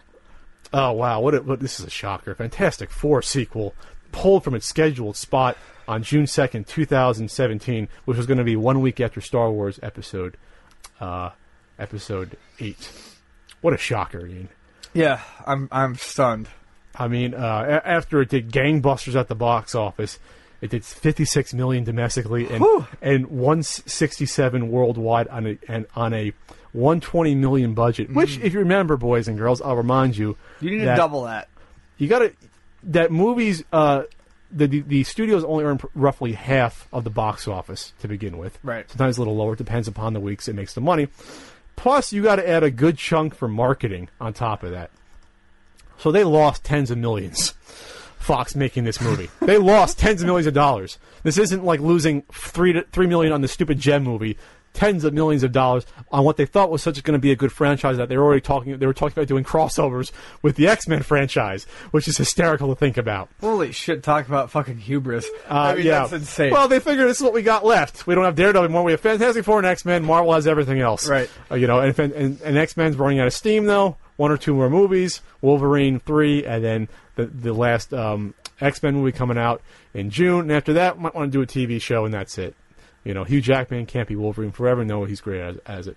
So, I mean, not much more to say about this other than I would love to see the director's cut, which is going to have an hour of footage. This is like the uh, the new Alien Three I uh, for, I for a new say, think- generation. Just This is say, the Alien Three-born generation. Is it going to be a director's cut? Do you think Trank is just going to disown it It'll not be, have anything it'll to be do like with uh, if you get the if you get the Alien Three extended cut, it even says that this is not the director's cut because what was that? David Lynch, uh, no, not David Lynch. Uh, uh, Cronenberg, Fincher. Fincher, Fincher said didn't want anything to do with it after they screwed with this movie and cut out like forty five minutes of it, fifty minutes, and changed it all around. So I can picture them doing it this in ten years, putting out the. Trank version, which had more action scenes and had all the shit in the commercial that you thought was going to be in the movie and wasn't. Extra scenes of, of um, the thing attacking like a terrorist camp, and supposedly they, they had a fantastic car in it, and still probably not a good movie, but at least it had all this other shit in it. Not there anymore. Um, so I just want. I don't see them ever doing anything. I, this has to go back to Marvel. Remember, remember with the Sony leaks a year ago, uh, Yeah. saying that Spider-Man is going to go back. They're going to go back. It's going. It has, has to. to. I mean, this is a dead property. I think I would say within three to five years' time. Let's just say three. I think everything will be back under the fold of Marvel. I, I'll give it a year, and they're going to make. They're going to do a deal. It- the only reason I say three is because of what could potentially happen with X Men in a TV series. Sure, but they look at Spider-Man. It was less than six. It was six months. It was less than six months Oh after sure, the movie. no, believe me, I would. and that Spider-Man actually made money. as an X Men super fan, I would love nothing more than for X Men to go back to Marvel. But I just, I, that's that's the wild card. The good thing is, is if they went but to, to Marvel, they can restart all over and redo it with the you know the original six characters they wanted to, or you, know you do whatever they the actual first class? the actual yes, yes, Ian, the actual first class. They've kind of screwed with the timeline a lot because now you're going to have you know 18 year old Storm and Cyclops somehow in the in the in the early mid 80s, which still doesn't really mesh with the timeline. And, whatever.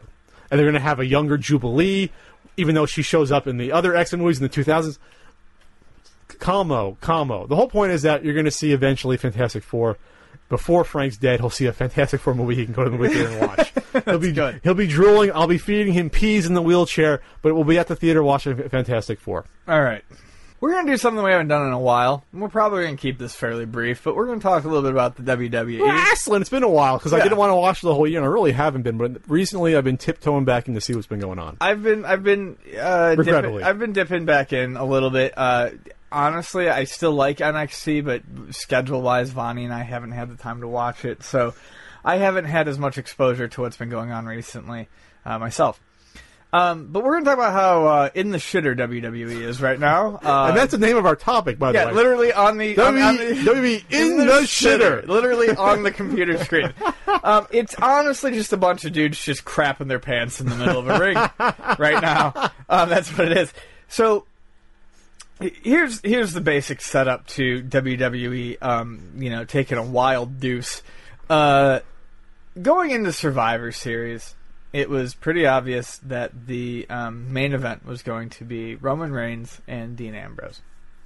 And everyone was expecting a Roman Reigns uh, heel turn. And It really, everyone was expecting that. yeah, a lot of people were expecting a Roman You want, Reigns you want to back turn. up and say that you know, like Seth Rollins is has, is out six Sure. nine months. So let me, let me let's, let's put. I'm sorry. Let me yeah. Let me back up a little bit. So Seth Rollins, the uh, world heavyweight champion, and honestly a fantastic champion. since WrestleMania, Yep, since WrestleMania. carrying the company since WrestleMania. Fantastic on the mic, fantastic in the ring, just a, a ridiculously good wrestler all around. Like all good wrestlers, was injured and like legitimately injured and put out of commission. Tore his ACL at a, a house show. Yep. Oh, at a house show of all fucking things. So the belt had to be put on the line because they don't know when he'll be back, and you can't just have a a a, a, uh, a Six- title around the yeah, waist of gonna- someone who's six to nine months uh, Yeah. for an ACL, which is typical. So they vacate the belt and they decide that uh, they're going to do a tournament uh, to to get the belt back. So everyone knows that it's going to be Reigns and Ambrose at the end, and everyone's expecting it to be uh, uh, Reigns doing a heel turn, probably getting the belt, and that would maybe you know I, I'm adding to this now, uh, working in Ambrose Reigns angle up until maybe WrestleMania. But everyone expected a at least Reigns to win and everyone I think was expecting a heel turn. Um, we did end up with Reigns winning. We did not end up with a heel turn. What we did end up with was Sheamus, who I guess everyone just kind of fucking forgot he had won the Money in the Bank. I mean, I, I'm not making fun of people. I forgot Well- that Sheamus had won Money in the Bank. Runs in in the middle of the confetti celebration, th- uh, throws it after I believe it Well- was Triple H lays him out. Triple H basically did the same thing that Daniel Bryan uh, Yep. two years ago. Yep, lays him out, and Sheamus runs in, slides the briefcase in, uh, gets the match started, covers him, one, two, three, and in 2015, Sheamus is your fucking world heavyweight champion. Well, this is not Big Show or Kane. no, I mean that's But true. It's a questionable. It was questionable to give him the money in the bank to begin with because he came back from an injury and basically got it right away. Yes. And Sheamus was never a guy that could. I would say he's not a guy that draws. He's Hmm. not a guy that sells pay per views. No, and I, I, I feel like he also works better. I honestly feel like a lot of guys can work better as a face because they get a lot of creative freedom they normally don't. Um, Sheamus does not work well as a heel. He, he just comes across as entirely insincere. He doesn't work he well. works- no, he doesn't work well as a face either. No, he works worse. But, as- he's, a, he's a bully as a face. but he, he, I think he works even worse as a heel. well, well, that's a weird argument we're going to have. But Okay, either way, it he, doesn't matter. He sucks. he works a decent match, but he he's not he's not a draw. He- he's just not a draw. he he works a carryable match. He's not a draw. No, that's the whole point. But but the but the WWE is not in a good place right now. They had their last Monday, uh, which would be real quick. That would be the twenty third November. Had their worst ratings in I don't know forever. It was like two point nine million. No fucking kidding. it was like yeah. Tell me more. They rebounded a little bit this week, but that was also because Monday Night Football had a horrible matchup.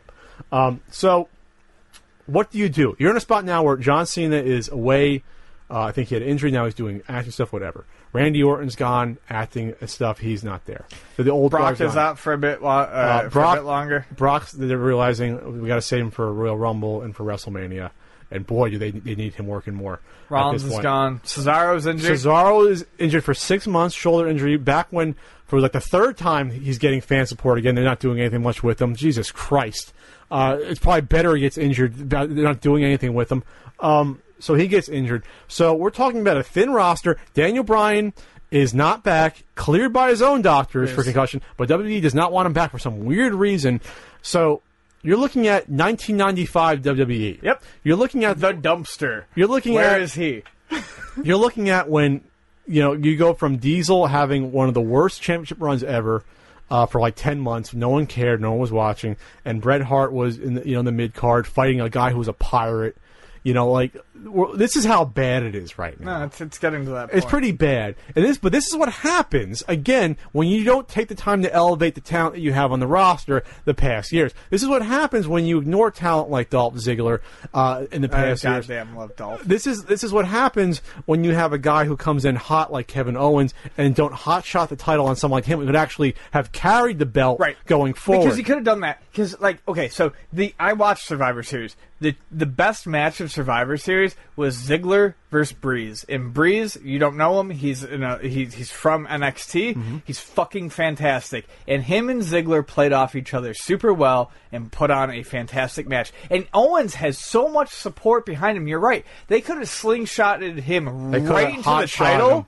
Right into the title, and no one would have bitched about it. and it would have been shocking because he'd had both Intercontinental and that, and people would have been talking about it, and I would be, wow, this is interesting because now I don't know what they're doing. Right, and also you could have kept you you didn't you wouldn't have necessarily had to rewrite all of your story because you'd still have a heel title holder. Yes, and then you can still. And the thing about Kevin Owens is that he's not a traditional heel. No. he doesn't automatically get along with other heels. He'll say "screw you," I'm Kevin Owens to the other heels. No, he So- basically says fuck you to everyone. He's kind of a Stone Cold Steve Austin. in that respect, he is. So then you can have Sheamus come after him, and then you get you get like a tweener thing Mm-hmm. Or you can still have him feud with uh, Ryback, who he's been feuding on and off with. So Fucking hate right. the whole point is that the whole point is that you have a myriad of possibilities with a new guy versus a guy like Sheamus who's been around for a while. What six years uh, or so at least has been champion multiple times, but now you have the automatic Ro- Roman Reigns rematch, which is boring as hell, and I still don't care. And they're losing. They lost. They lost me early in the year, but these are the. This is who they've lost. yes. As fans like me, that want to watch, but it's just so terrible. Well, that's what I wa- I wanted to say when we were when I was looking over you know topics with you earlier, and I didn't say it. I don't want to hate wrestling. No, People people think that I am this overly negative person. I'm not. I want to love wrestling. I really enjoy professional wrestling, and I want it to be entertaining. And the bigger problem here is with a thin roster. That means they're going to pull people up from NXT way quicker, which is going to dilute the quality of NXT. And they're still not going to fucking do anything with them in, on, on the main roster. or they could finally use their guys like like Bray Wyatt's back to having the Wyatt family. He should have been he should have Yeah, been but they he should have been lost- main eventer a year ago, but they screwed him over so many times with feuds that he constantly Yeah, but you do realize that at, at, at, at Survivor Series, he lost to uh, Undertaker They always and, lose. and Demon Kane. Yeah, that's the whole that's because yeah, Demon, the whole Demon point. Kane's a fucking thing again. The whole point is by this point, Cesaro, uh, uh, uh, Owens, even you can say it should be main main event, being that he beat Cena his first match in. Uh, Bray Wyatt, Ziggler should all been main eventers. They and it would be so much refreshing to have the title being fought between those four or five guys. Ambrose Reigns has And- and. Ambrose. Reigns has improved Sure. enough to be up there. So so not for so not for for everyone to, to love him though. no, yes. but but he's improved. I'll give him that. So Reigns, Ambrose, Ziggler, Owens. Cesaro, uh, on- who's If, if, well, if I'm just talking about people who are actually still able to wrestle. Okay. I mean, you can still work a main event Ziggler. angle with. I said Ziggler. You can still work a main event angle with four Yeah. people. Instead, what you have now is, which it's not bad, but it's still not good. You have this League of Nations thing now. That's uh, it's, a, it's a new stable they officially announced on Raw with Sheamus, Rusev, uh, Barrett, and um, a returning um, uh, Del Rio. Uh, who's has he was the U.S. champ with uh, Zeb Colter as his manager, which doesn't make any sense, but it's okay, whatever. So they're going to be like the new new heel stable. It's Doesn't- okay. It's like the new it's like the new authority uh, stable, but they're all just they're just the foreign group. I, I, don't just know. don't buy it though because I. It doesn't make much sense, but it, it's, Yeah. at least it's something different for them to. Instead of, I mean, they got to do something because again, Sheamus by himself isn't interesting, so they had to put guys around him, I guess. Del Rio is actually much better in the ring than I remember him being. Oh no, Del Rio was always he was Yeah. always good in the ring. He was always crisp. no, I'm sure he was. I just, he's by the way, he's in the best shape of his life. He looks in much better shape too when he's come back. No, that I will ripped. say, like he is. Uh, I Yeah. mean, yeah, he had a fairly decent match. Uh, I think he opened against um, Reigns, and he carried that Reigns match at Survivor Series. The the because they Oh, he did the, did they the did the tournament? semifinals and then they did the finals. So Okay. yeah, he was against Reigns. and it was like- 98 Survivor Series. So, okay, we're going to see what happens. Uh, I think once Brock comes back, it'll be more interesting. God damn it! Can, uh, I'm going to say something, You- oh. and and you can fucking t- freeze this, okay? I can't wait for Brock Lesnar to come back. okay, I said it. What? I fucking said it. It's that bad that you need Brock I still don't like him, but he needs to come back to fucking inject something There's nothing into there. this. It's dead. It's it's like the winds are coming through. Yeah. Uh, As- even someone an, an ex NXT writer went on Twitter and did his whole line about everything's wrong with it, how Vince doesn't doesn't understand it, blah blah blah. oh, he's out of uh, touch. I mean, well, he's, so seven. He's seventy years old, but even fifteen years ago, he was. You can say out of touch. Sure. That he wasn't responsible for the Attitude Era. It sort of just happened around him. But but even the NXT writer said that Triple H taking over isn't the answer, just because it's still a huge business. That like wrestling's part of that huge business, whereas everything else involved. And it always bothers me. and It still does. I hate to say it. I don't like on-air characters uh, that are actually running things behind the scenes. It just bothers me. No, I don't- I don't like it either, It's a but I- conflict of interest too. It is. I still think it's better than what we have now. Sure. You, if you think Triple H will automatically be better than Vince, I could say yeah, but it's not going to cure everything. outright. Automatically better, yes, but by how much? I think is what. Yeah, we're, it's, what it's it'll be a smaller degree than I would think people. It's it wouldn't be NXT on Raw. we will still get. I think, yeah, I think we're going to get better wrestlers wrestling better matches, but the booking is probably still going to be utter shit. Yeah, it's still going to be a, a whole team worry about. Well, we got to worry about what how much T-shirts Cena's Yes, selling, so we can't make them look bad. Precisely. All right, that we'll see you again. We'll see you again at the Rumble for or, or WrestleMania for our next wrestling update. Let's talk Civil War trailer. All right. kind of came out of nowhere on Jimmy Kimmel uh, before Thanksgiving. They had uh, Chris Evans and they had uh, Robert Downey Jr. come out, and then they, they came out with it. For a first trailer, it's a pretty long trailer. It's not just a teaser, it's over two minutes. Yeah. Pretty interesting for a, a first trailer, being that there'll probably only be a second one that'll probably come out, I'd say, around early February, two, two and a half months before the movie comes out, and what, late April is coming out, uh, something like that. Um, I'm stoked. Yeah, I am Um, too. It, it looked great. I don't want to see any more than what it showed, but that yeah. was a good trailer. Um, it really kind of. It, it does show how different it's going to be from the comic, just like Oh, A- yeah. just you know, it's Civil War in name, just like Age of Ultron was Age of Ultron in name. But this this is going to be interesting, and what I think is going to be most interesting because I have faith in the um, in the Marvel writers is what they're going to do with the basic concept of the story without it being because it doesn't. It seems like it's going to be a more contained storyline, whereas the actual Yes. Civil War storyline expanded into all aspects of Marvel. Yeah, this isn't going to be 80 heroes. It's going to be 12. They obviously can't do that, Yeah. so I, I, I'm interested in seeing what they do, and I think it looked pretty damn good. Yeah, I think it's gonna. It's it's obviously going to. Black Panther is the big biggest reveal of this trailer that he's in there. He looks great. Yeah, he does. It looks fantastic. I've, but his costumes always look fucking awesome. yeah, his costumes look almost like. You know, I hate to say, it, he's like a BC character. You wish it was on an A character. How good that costume is. It's Yep. fantastic. Yep. Um, so it's going to sort of piggyback off of. Um, I guess. Well, it wasn't in. Where, where is he from? Uh, in, in the Marvel universe, what's his? Wakanda? Oh, okay, I, that wasn't what, what was in Age of Ultron, was it, or was it South Africa? No, it was. It was Wakanda? Yes, yeah, Wakanda. Okay, so that makes more sense because then it's going to piggyback off of that disaster that they tore down skyscrapers and stuff, and Tony Stark was trying to mitigate loss of life. He even says it. Let's go over there. There's less people. Blah blah. So something bad's going to happen in the beginning of this movie where another disaster happens. Then they're going to force him to crack down and have some sort of uh, generalized authority over the Avengers and register. It, Right. it wasn't clear about the registration of the heroes, but it's assumed that it, it would be assumed. I They, would think. they have not made that clear. However, they have made clear that the general story arc is going to follow the general story arc, as in starts with tragedy, leads to separation. Sure. General Ross is back from Incredible Hulk, which is, is great to see see him again back to tie in that movie again. Remember that was a Marvel Universe. That was the second one, uh, the Incredible Hulk from 2008. So that's tied in, at least with General Ross being back uh, from that. Um, and then you have your two teams. They did not show Ant Man in the trailer, but he's confirmed to be a, a decent sized part. And the other big thing was no Spidey in the trailer, which I agree with.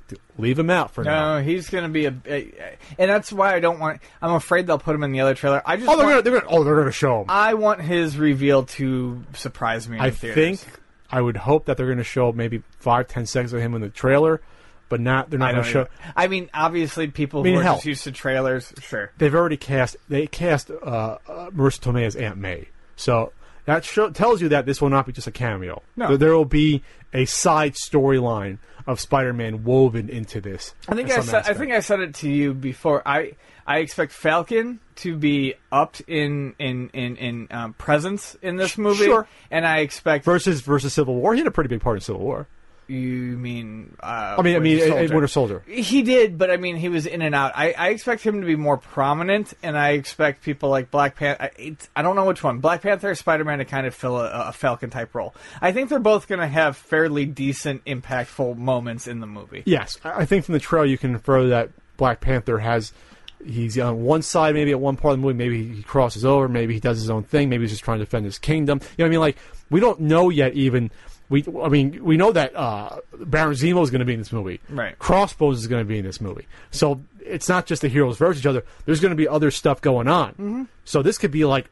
I hate to, I hate to predict how long these movies are going to be, but I can't see this being longer than, uh, excuse me, shorter than two and a half hours No, it's, it's going to be like two and a half, and if I had to guess, about an hour and forty-five minutes, something's going to happen that's going to reluctantly pull them together and, and, and bring them against. You the think so? common enemy. And that's my only issue is because while this does.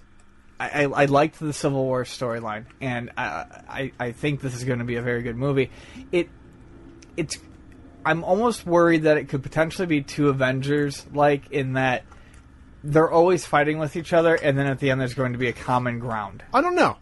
I don't know. I don't know. I think this could be one of those ones that gets worked out in between, but then there's still there's still uh, blood, bad blood between them, and who knows? I do not see Captain America being killed at the end of the movie. I think that'd be a huge mistake, especially no. Well, because- especially with the Infinity Wars coming up and everything else. Well, and, and Chris, I think I think Chris Evans has kind of changed his mind on the character from what he's been saying that he he wouldn't mind playing the character more and acting more. So we'll see what happens. It'd be a shame. People need to. Re- uh, people- Plus- most people don't realize that um, Captain America did not die at the end of Civil War. He died after, immediately after, but after. Plus, these movies are huge. Civil uh, uh, Winter Soldier did huge business. That's- People forget like That's one of my favorite action movies in years. That movie just. I think I think people. I mean, let's put it this way: Warner Brothers was so scared when they announced the, the release date. Remember, Batman v Superman was supposed to be the same. They they pushed it up. Yeah. Not afterwards. They pushed it before to make sure people saw their movie because they saw the business that business that Winter Soldier did. Winter Soldier did huge business. People were not expecting. It went like double what the first, uh, more than double what the first Captain America did. Yeah. People weren't expecting that No. because it was just so goddamn good. I mean, it, just was. It's it's an extremely tight, nearly perfect package of an action movie. yeah. It, Whether besides you, being, besides whether being a you superhero like movie, superheroes or not. Yeah, you could just say it's a pure action movie Yeah. with, with like a thriller aspects thrown in. Yep. That it's so good. So uh, yeah, th- we're looking we're looking at a big year next year. I mean, I know you don't like Batman v Superman, and we'll talk, talk about that in a bit. But you have that Civil War. The new X Men movie is probably going to be good. Apocalypse.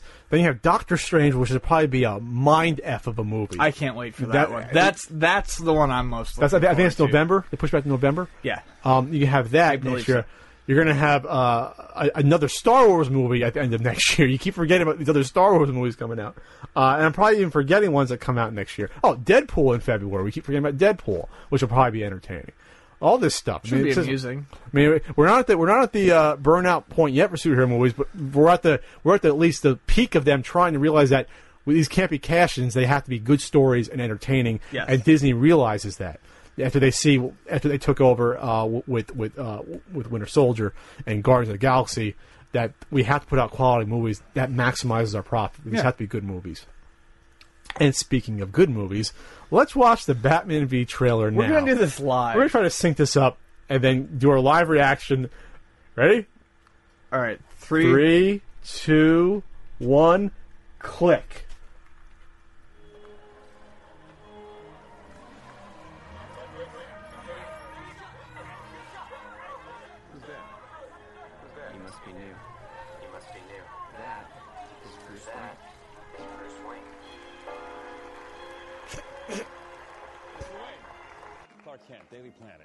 Your position on the Bat Vigilante in Gotham?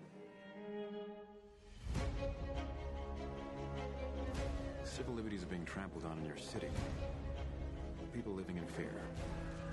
He thinks he's above the law. The Daily Planet criticizing those who think they're above the law is a little hypocritical. What'd you say? Considering every time your hero saves a cat out of a tree, you read a puff piece editorial about an alien who could burn the whole place down. Most of the world doesn't share your opinion, Mr. Wayne. Maybe it's Gotham City and me. We just have a bad history with freaks dressed like clowns. Boys, hmm, Bruce Wayne meets Clark Kent. I love it. I love bringing people together. How are we? Lex. Hi, hello, Lex. It is a pleasure. Ow! Wow, that is a good grip. You should not pick a fight with this person. Is this a joke? I uh, I uh, don't know. I think it is. Oh, good. We got. You're gonna go to war. That son of a bitch brought the war to us. You know you can't win this. It's suicide. The greatest gladiator match in the history of the world. Son of Krypton versus Bat of Gotham. You're psychotic. That is a three-syllable word for any thought too big for little minds. It's time you learn what it means to be a man. Stay down! If I wanted it, you'd be dead already. If man won't kill God, the devil will do it. What have you done?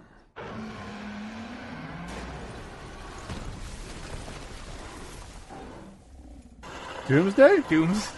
Oh my god! Are we really? Oh come on! Because we need destruction porn, but we can't let Superman do it again. He with you. Oh, funny jokes.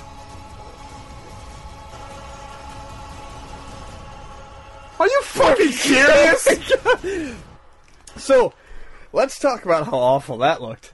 Um, I'd like to bring up that they basically blew in that trailer that the Batman v Superman part of it is going to happen at like the midway or two thirds point. because then Doomsday comes in, and then Gal Gadot comes in as Wonder Woman. Uh, the initial uh, part of that trailer was just fucking unbearable to watch, and uh, I don't believe that. I don't believe that. people are re- applauding for it. I don't. I mean, I thought. I think my eyes are. How do you make? I mean, I'd like to go back to the era where the second trailer was the only thing we saw because I I'd like shit. because that movie would have been better. they are trying so hard. Um, I I really I really planned on seeing this movie. I I, really I honestly don't want to sound like Ian. Like like I- I know I know it's a joke that Ian shit, shits on these movies and, and not me as much, but that was that was that was not good. No, that was abysmal. That dialogue was fucking terrible. Is she with you? It's a, a whole. Mi- I'm not saying you how to cut your trailer, but how about not a whole minute scene that wow, they're Clark Kent's meeting Bruce Wayne and asking about the Batman, and then Lu- Luthor comes in, and it's just like what what what is it? What, what was that? A comedy routine they were going for? That wasn't serious, was I it? I don't know. I that don't wasn't know. serious. Can we just cut it? I don't want to talk about it anymore. No, we have to talk about it. we just we have to talk about it. We just did. No, no, we have to talk about it. So they blow the surprise of Doomsday being in the movie. movie. But but, What- what- worse worse. So they blow the surprise of Doomsday being in the movie. But worse, they also show that that's where Wonder Woman Woman comes gets- out to comes help. in. Which to me, like I just said immediately after watching it, means that the whole Batman versus Superman aspect that everyone was expecting this movie to be, and I'm just guessing here, but that trailer was pretty clear cut. Has to happen before the, the, the final act. That's got that's got to be 20 minutes left in the movie. She or 25 minutes left in the movie. She right. shows up. So so the the B verse S is not the is not the climax. Oh, we always knew that. Well, Even yeah, more so than but- than but- than, than, than but we War. never knew how it was going to be. And, and Well, now and we know how it is. It's Doomsday. It's, it's Lex Luthor getting Doomsday, who looks like was harnessed by getting Zod's body or something. Do we really need to shoot to blow our wad? When you have Batman versus Superman, why do you need to add Doomsday, the guy who killed Superman in the comics, one of the most iconic modern day, he is most iconic modern day Superman villain. Why do you have to put him in the movie? yeah. I, why does that have to be something that has to happen right away? That's so desperate. Well, it's it's desperate, and it also shows to me no faith in the ongoing presence of this cinematic universe. Holy the shit. fact that well, if we want to get Doomsday in, we better bring him in now because we may not get a chance. Well, we knew we, they were they had no faith in a Superman standalone. Yeah, This is a three minute trailer. and I got nothing out of it. I actually got less out of it, I think, than I did the prior. No, I'm, I'm being. I'm not even trying. I know you said you're a moral family. No, I had I had more faith in this based upon the last trailer. I have less faith in it now. I know that dialogue is not Zack Snyder's forte. Then why expose it in the trailer to this extent? They did a first. A whole, the first whole minute is bad dialogue. Come to my side, Patrick.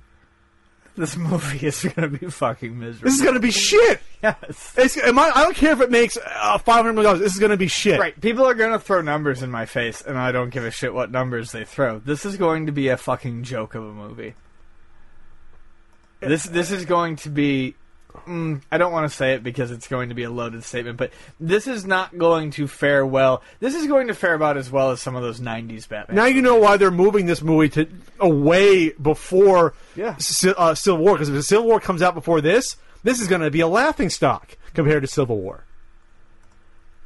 Yeah, we'll have another And- big and- battle scene, the city blowing up, w- w- although Yes. everything crumbling I said it right during it. I mean, they they have Real to, fucking interesting. Real interesting. They have to get their disaster porn in somehow, and they don't. wanna do Everything's gray and dark. Uh, the, the effects of Doomsday look like shit. as an aside, The Superman shots of Superman as Superman always make him look creepy and evil, which I thought was Superman kind- looks yeah. evil? Yeah, like when he's rising up with the red eyes and shit. Like he's. It, it, it almost seems like in this trailer he is portrayed as the bad guy at every turn. I like I like how the sense of urgency. Batman's ready to get fried to a crisp by Doomsday, so Wonder Woman sweeps in with her with her shield, and they have time to sit around and make funny jokes while Doomsday is standing there in front of them.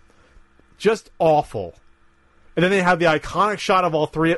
All three of them, like okay, now it's on between uh, Wonder Woman, Superman, and Batman versus We're going to Doomsday. start the Justice League. So in you the next basically movie. they gave away every every plot point of, of the film between your oh there's this vigilante they meet each other uh, they have the fight I want to take you down it's Luthor pulling the strings now here's here's Doomsday now here's Wonder Woman here's the fight between all three They of them reconcile uh, destruction porn end of movie the entire movie is there for you to watch right now. Just watch all three trailers. You don't need to go to the theaters to see this. I'm missing out on buying a burrito it's going to close because I had to go over this trailer Yeah, well, it's gonna close because I, I mean it's already closed. I have to pee too, and then we have to do Q and A. But that was uh, that was not that was not good. Whew, okay, we recovered from that. We had to take a break to recover from that Batman v Superman Dawn of Justice trailer. I'm glad. God that, Almighty. I'm glad that Pat's not on my side with that. There's really no. Well, I, well, I never thought it was going to be excellent, but I, I didn't think I would get closer to your point of view that quickly from one three minute trailer. All right. From that, wow. Q and A time. Q and A. Pat, this is from uh, John MC14. How did you objectively review games for your book that you might not like, i.e., the Mega Man franchise? Well, I reviewed one out of the six Mega Man games, Mega Man 4. But I think what it comes down to when you review games is that any bias you have has to be thrown out, and you have to look at video games. You're always comparing them against others in the genre and, in the time period, what subconsciously or not. So even if you don't like a Mega Man game or if you don't like a Ninja Gaiden game, you're comparing it either against other ones in the series or other similar games in the library, and that's just basically where you start from. So even if you don't like certain premises, you have to look at okay the gameplay, the controls, your, your graphics, sounds, uh, the level design. That stuff's always going to come into your head, uh, regardless of whether or not at the surface you can say yeah yeah Pat hates Mega Man games, it's an act or whatever. Um, you have to look at it versus the other games. Obviously, obviously none of the six Mega Man games are bad games. You know they're all above average to excellent. Um, so that's the way you go about something like that and then yeah, you play the other ones, or you just know that you've played. There's so many action platformers on the NES, Right. From Shatterhand uh, to Ninja Gaiden, uh, you know, to a game even like uh, looking at like Goonies Two. You know, like there's there's tons of games that you in your mind you've played before that you know even subconsciously you're comparing it to hundreds or more uh, of that genre on the NES. I don't know you, Ian. If you haven't thought, you, you've probably reviewed games that you no, thought, I did. I mean, it, it's it's a, it's just a matter of going into it. Um, I think a lot of times when people talk about how much they hate or how much they love a game, it's it's it's it's it's it's a show. They they want to prove something, um, not necessarily like uh, in a big way, but you know they, they they want to you know kind of stake out what they like and they don't like. But it's really not hard to objectively uh, review a game. Um, like Pat said, you simply do it by taking into account the era that the game was released in, and you compare it. Um, when you go into a review, um, or at least you should, when you go into a review like Pat and I did when we were doing the, the, the, the reviews for this book, we're not going into this review worried about what other people think, or really worried about what we think. We just need to get some information out there. So, and I do like baseball games. It's kind of a bad example, but you know, you play nine baseball games and you it's it's easy even if you don't love the genre to be like okay this one after you've played enough this one definitely controls better. Okay Sure. i'm having more fun with this one. Just like you said with action platformers. They don't have to be your thing. Rpgs don't have to be your thing. But you you can you can tell. I think anyone who likes video games is able to tell when something is done to a Yeah. to a good standard or not. Um, probably my my least favorite movie genre is musicals. But you can have me, you can sit me down and have me watch five musicals, and I'd be able to tell you which ones are better than the others or worse, and why. Sure. Just from uh, technical sta standpoints and creative aspe- aspects, I could do that for you. I could rank them or give them a star rating, and the same could be said for video games. Like Ian said, handling control Yes. graphics sound yeah, y- if you don't like racing games, well, there's other racing games in the system you probably played, and you can compare them to that even in your head. Just because you don't like the racing genre doesn't mean you couldn't do that. Uh, like, like Ian said, there's like 18 baseball games on the NES. Fortunately, I reviewed almost all of them. Ian did a couple. I did like 16 of them. So even if I hated baseball games, I can say, well, Roger Clemens is a hell of a lot worse than Bo Jackson baseball. Sure. That's why I gave Roger Clemens baseball like one star, and Bo Jackson got like three. You know, because Bo Jackson is just a better game in comparison, and that's the way it works. Okay, this is from uh, Shawnee underscore 2087. Is the Change.org petition for re-release and modern design Dreamcast a crazy demand slash expectation from Sega? Ian, So- what do you think? So okay, so he was more reasonable in the way he asked this question. I actually like this guy, so I'm not. I, I I do want to say that we are answering this question because it was directed to us like six times. Okay, it's it's not fucking happening. Okay, it, it is a crazy demand or expectation. Um, I can probably I I I, can, I know of at least three three change.org uh, petitions that have gone up over the past five years for Sega to come back into the market magically with a Dreamcast 2. They're not going to. Sega's never coming back. You can do all the petitions you want. It's just dumb.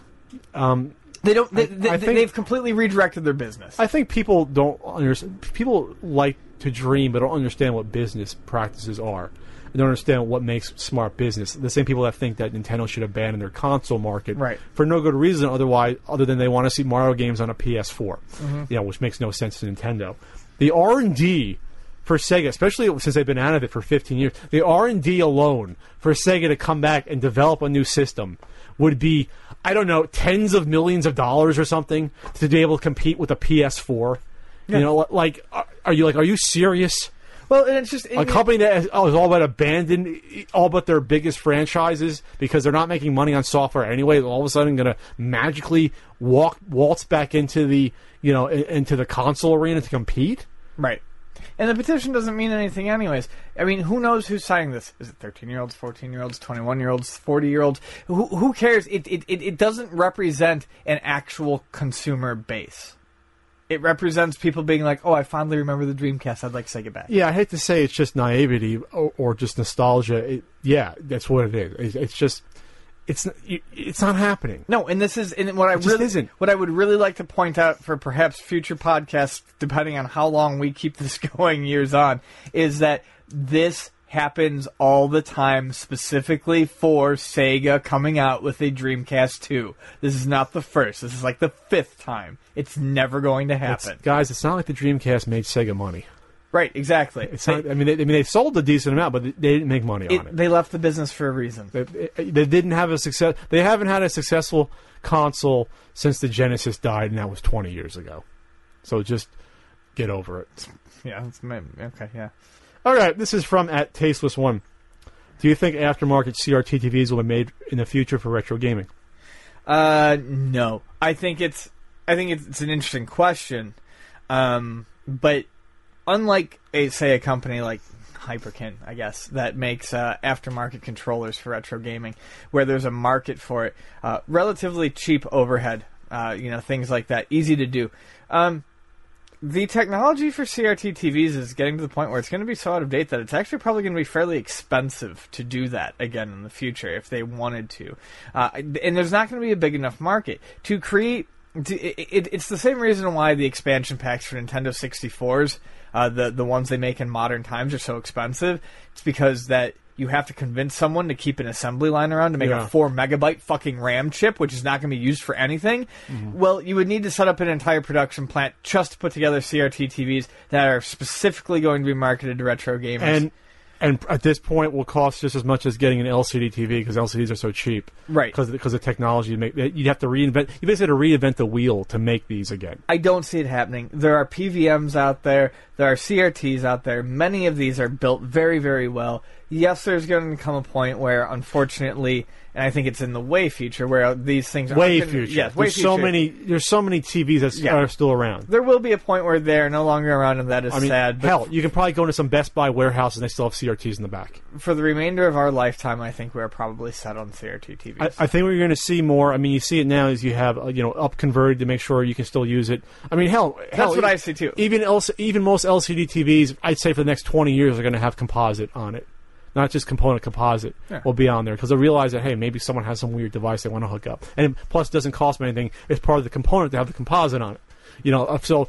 A lot of them don't even put composite on; they just put a component on there that auto switches between Exactly. composite. But I'm saying that'll be around TVs for the next 20 years anyway, easily. 30 years. So you don't have to worry about that. What I do think you might see in the future, though, the only lost technology will be light gun technology. So maybe someone will come up with some sort of a wireless adapter for a, a, a zapper if there's money in it, or maybe it'll just come out. You know, I can picture a company doing, you know, there's there's two there's two um, uh, controllers that came out, the Pro Beam, and what was the other one on the NES that came out that had that had the uh, the sensor on it. So maybe someone a Hyperkin will come out with a wireless or, or not wireless, but they could. They'll come out with a zapper that doesn't need the click. Maybe I don't know. I'm just thinking out loud. I could see that. Otherwise, though, no. There's no money in TVs. They're too bulky and expensive to manufacture and get over here for what? For the retro game market, you're a lot smaller than you think, unfortunately. Yeah. RoboFett64 asks Do you guys think it's legal, ethical to charge money for repros, homebrews like Mother or uh, BS Zelda? Well, it's definitely not legal. No. You're using copyrighted games, and even if you change them, you don't own it. Same thing like remixing music, you don't own the copyright uh, to that music. It's definitely not legal. You want to talk about ethics? Well, it depends upon what your ethics are. Um, if you think it's ethical to uh, to change around a game and then charge money for it, I mean, Nintendo doesn't care. Honestly, they're not going to care. There are people who want these things, and I, I, I, I, I, can't argue with people wanting to play something like the Satellaview Zelda. Okay? Sure. So, what it really comes down to is what are you charging? It's kind of like when people say something is free, but they charge shipping and handling. You know, how much more are you charging than than than parts and labor? Now. Sure, you should probably be able to make a profit. You've put some work into it, but you're also profiting off of other people's uh, other people's work. So Yeah, you're putting in one percent of the work that someone's put in. Yes. the ninety nine percent. It's very tough and it's very great. I'm going to use an example. There is a Fantasy Zone game for the PC Engine um, that never got released. Uh, it plays like Space Harrier, and for whatever goddamn reason, I cannot remember the name of it right now. When we were at Portland Retro Gaming, I saw it and I was like, "Oh, that might be a cool thing to own," because I like Fantasy Zone, like the uh, PC Engine, and it looks like a pretty amusing game. Except for the fact they were charging 120 fucking dollars for the repro on CD. That to me is uh, completely devoid of ethics. That is not Yeah. ethical. It's not legal, and we've already discussed Yeah, that. that's kinda weird. But charging $120 for a. And granted, it was a nicely packaged repro, but still, it is a The- repro of something you put no money yeah. into that is the card doesn't cost. I mean, it's not like a card that actually costs money. It's a CD. That's it's a CD. It's freely available online, and you probably could have just. I mean, anyone with with the know how could have put one together for fucking thirty $4. bucks. Well, I mean, if you really wanted, I'm saying a one-off. If you really wanted to do your own with a nice manual and stuff, Oh, or if you wanna print it yeah, yourself. yeah, you're probably looking at thirty to forty tops. Sure. So- and they're doing it in bulk, and it's costing them a dollar each in bulk. So I think it's totally a gray area. I mean, legal, like we said, obviously not. Um, ethical, you are going to have to come to that decision on your own. Yeah. but I, I, I feel Our- like my ethics. Uh, this is where we, we, we usually we not we don't agree on everything, but in ethics, when it comes to stuff, we usually are pretty much on, at the same Yeah. spot. But your ethics are different than ours. So I mean, like I said, you're not you're not taking money out of Nintendo's pocket. No. So if you You're really not. want this this this thing that's 120, go for it. But I have a my question is where My- do they get off charging 120 for No, uh, no, this isn't. This isn't like selling a Little Samson repro, which I'm, you know, fully No. against. This is something to me that, you know, you're not hurting someone. No one's going to get screwed out of it, thinking it's a real deal. When It's just kind of fucking cheesy.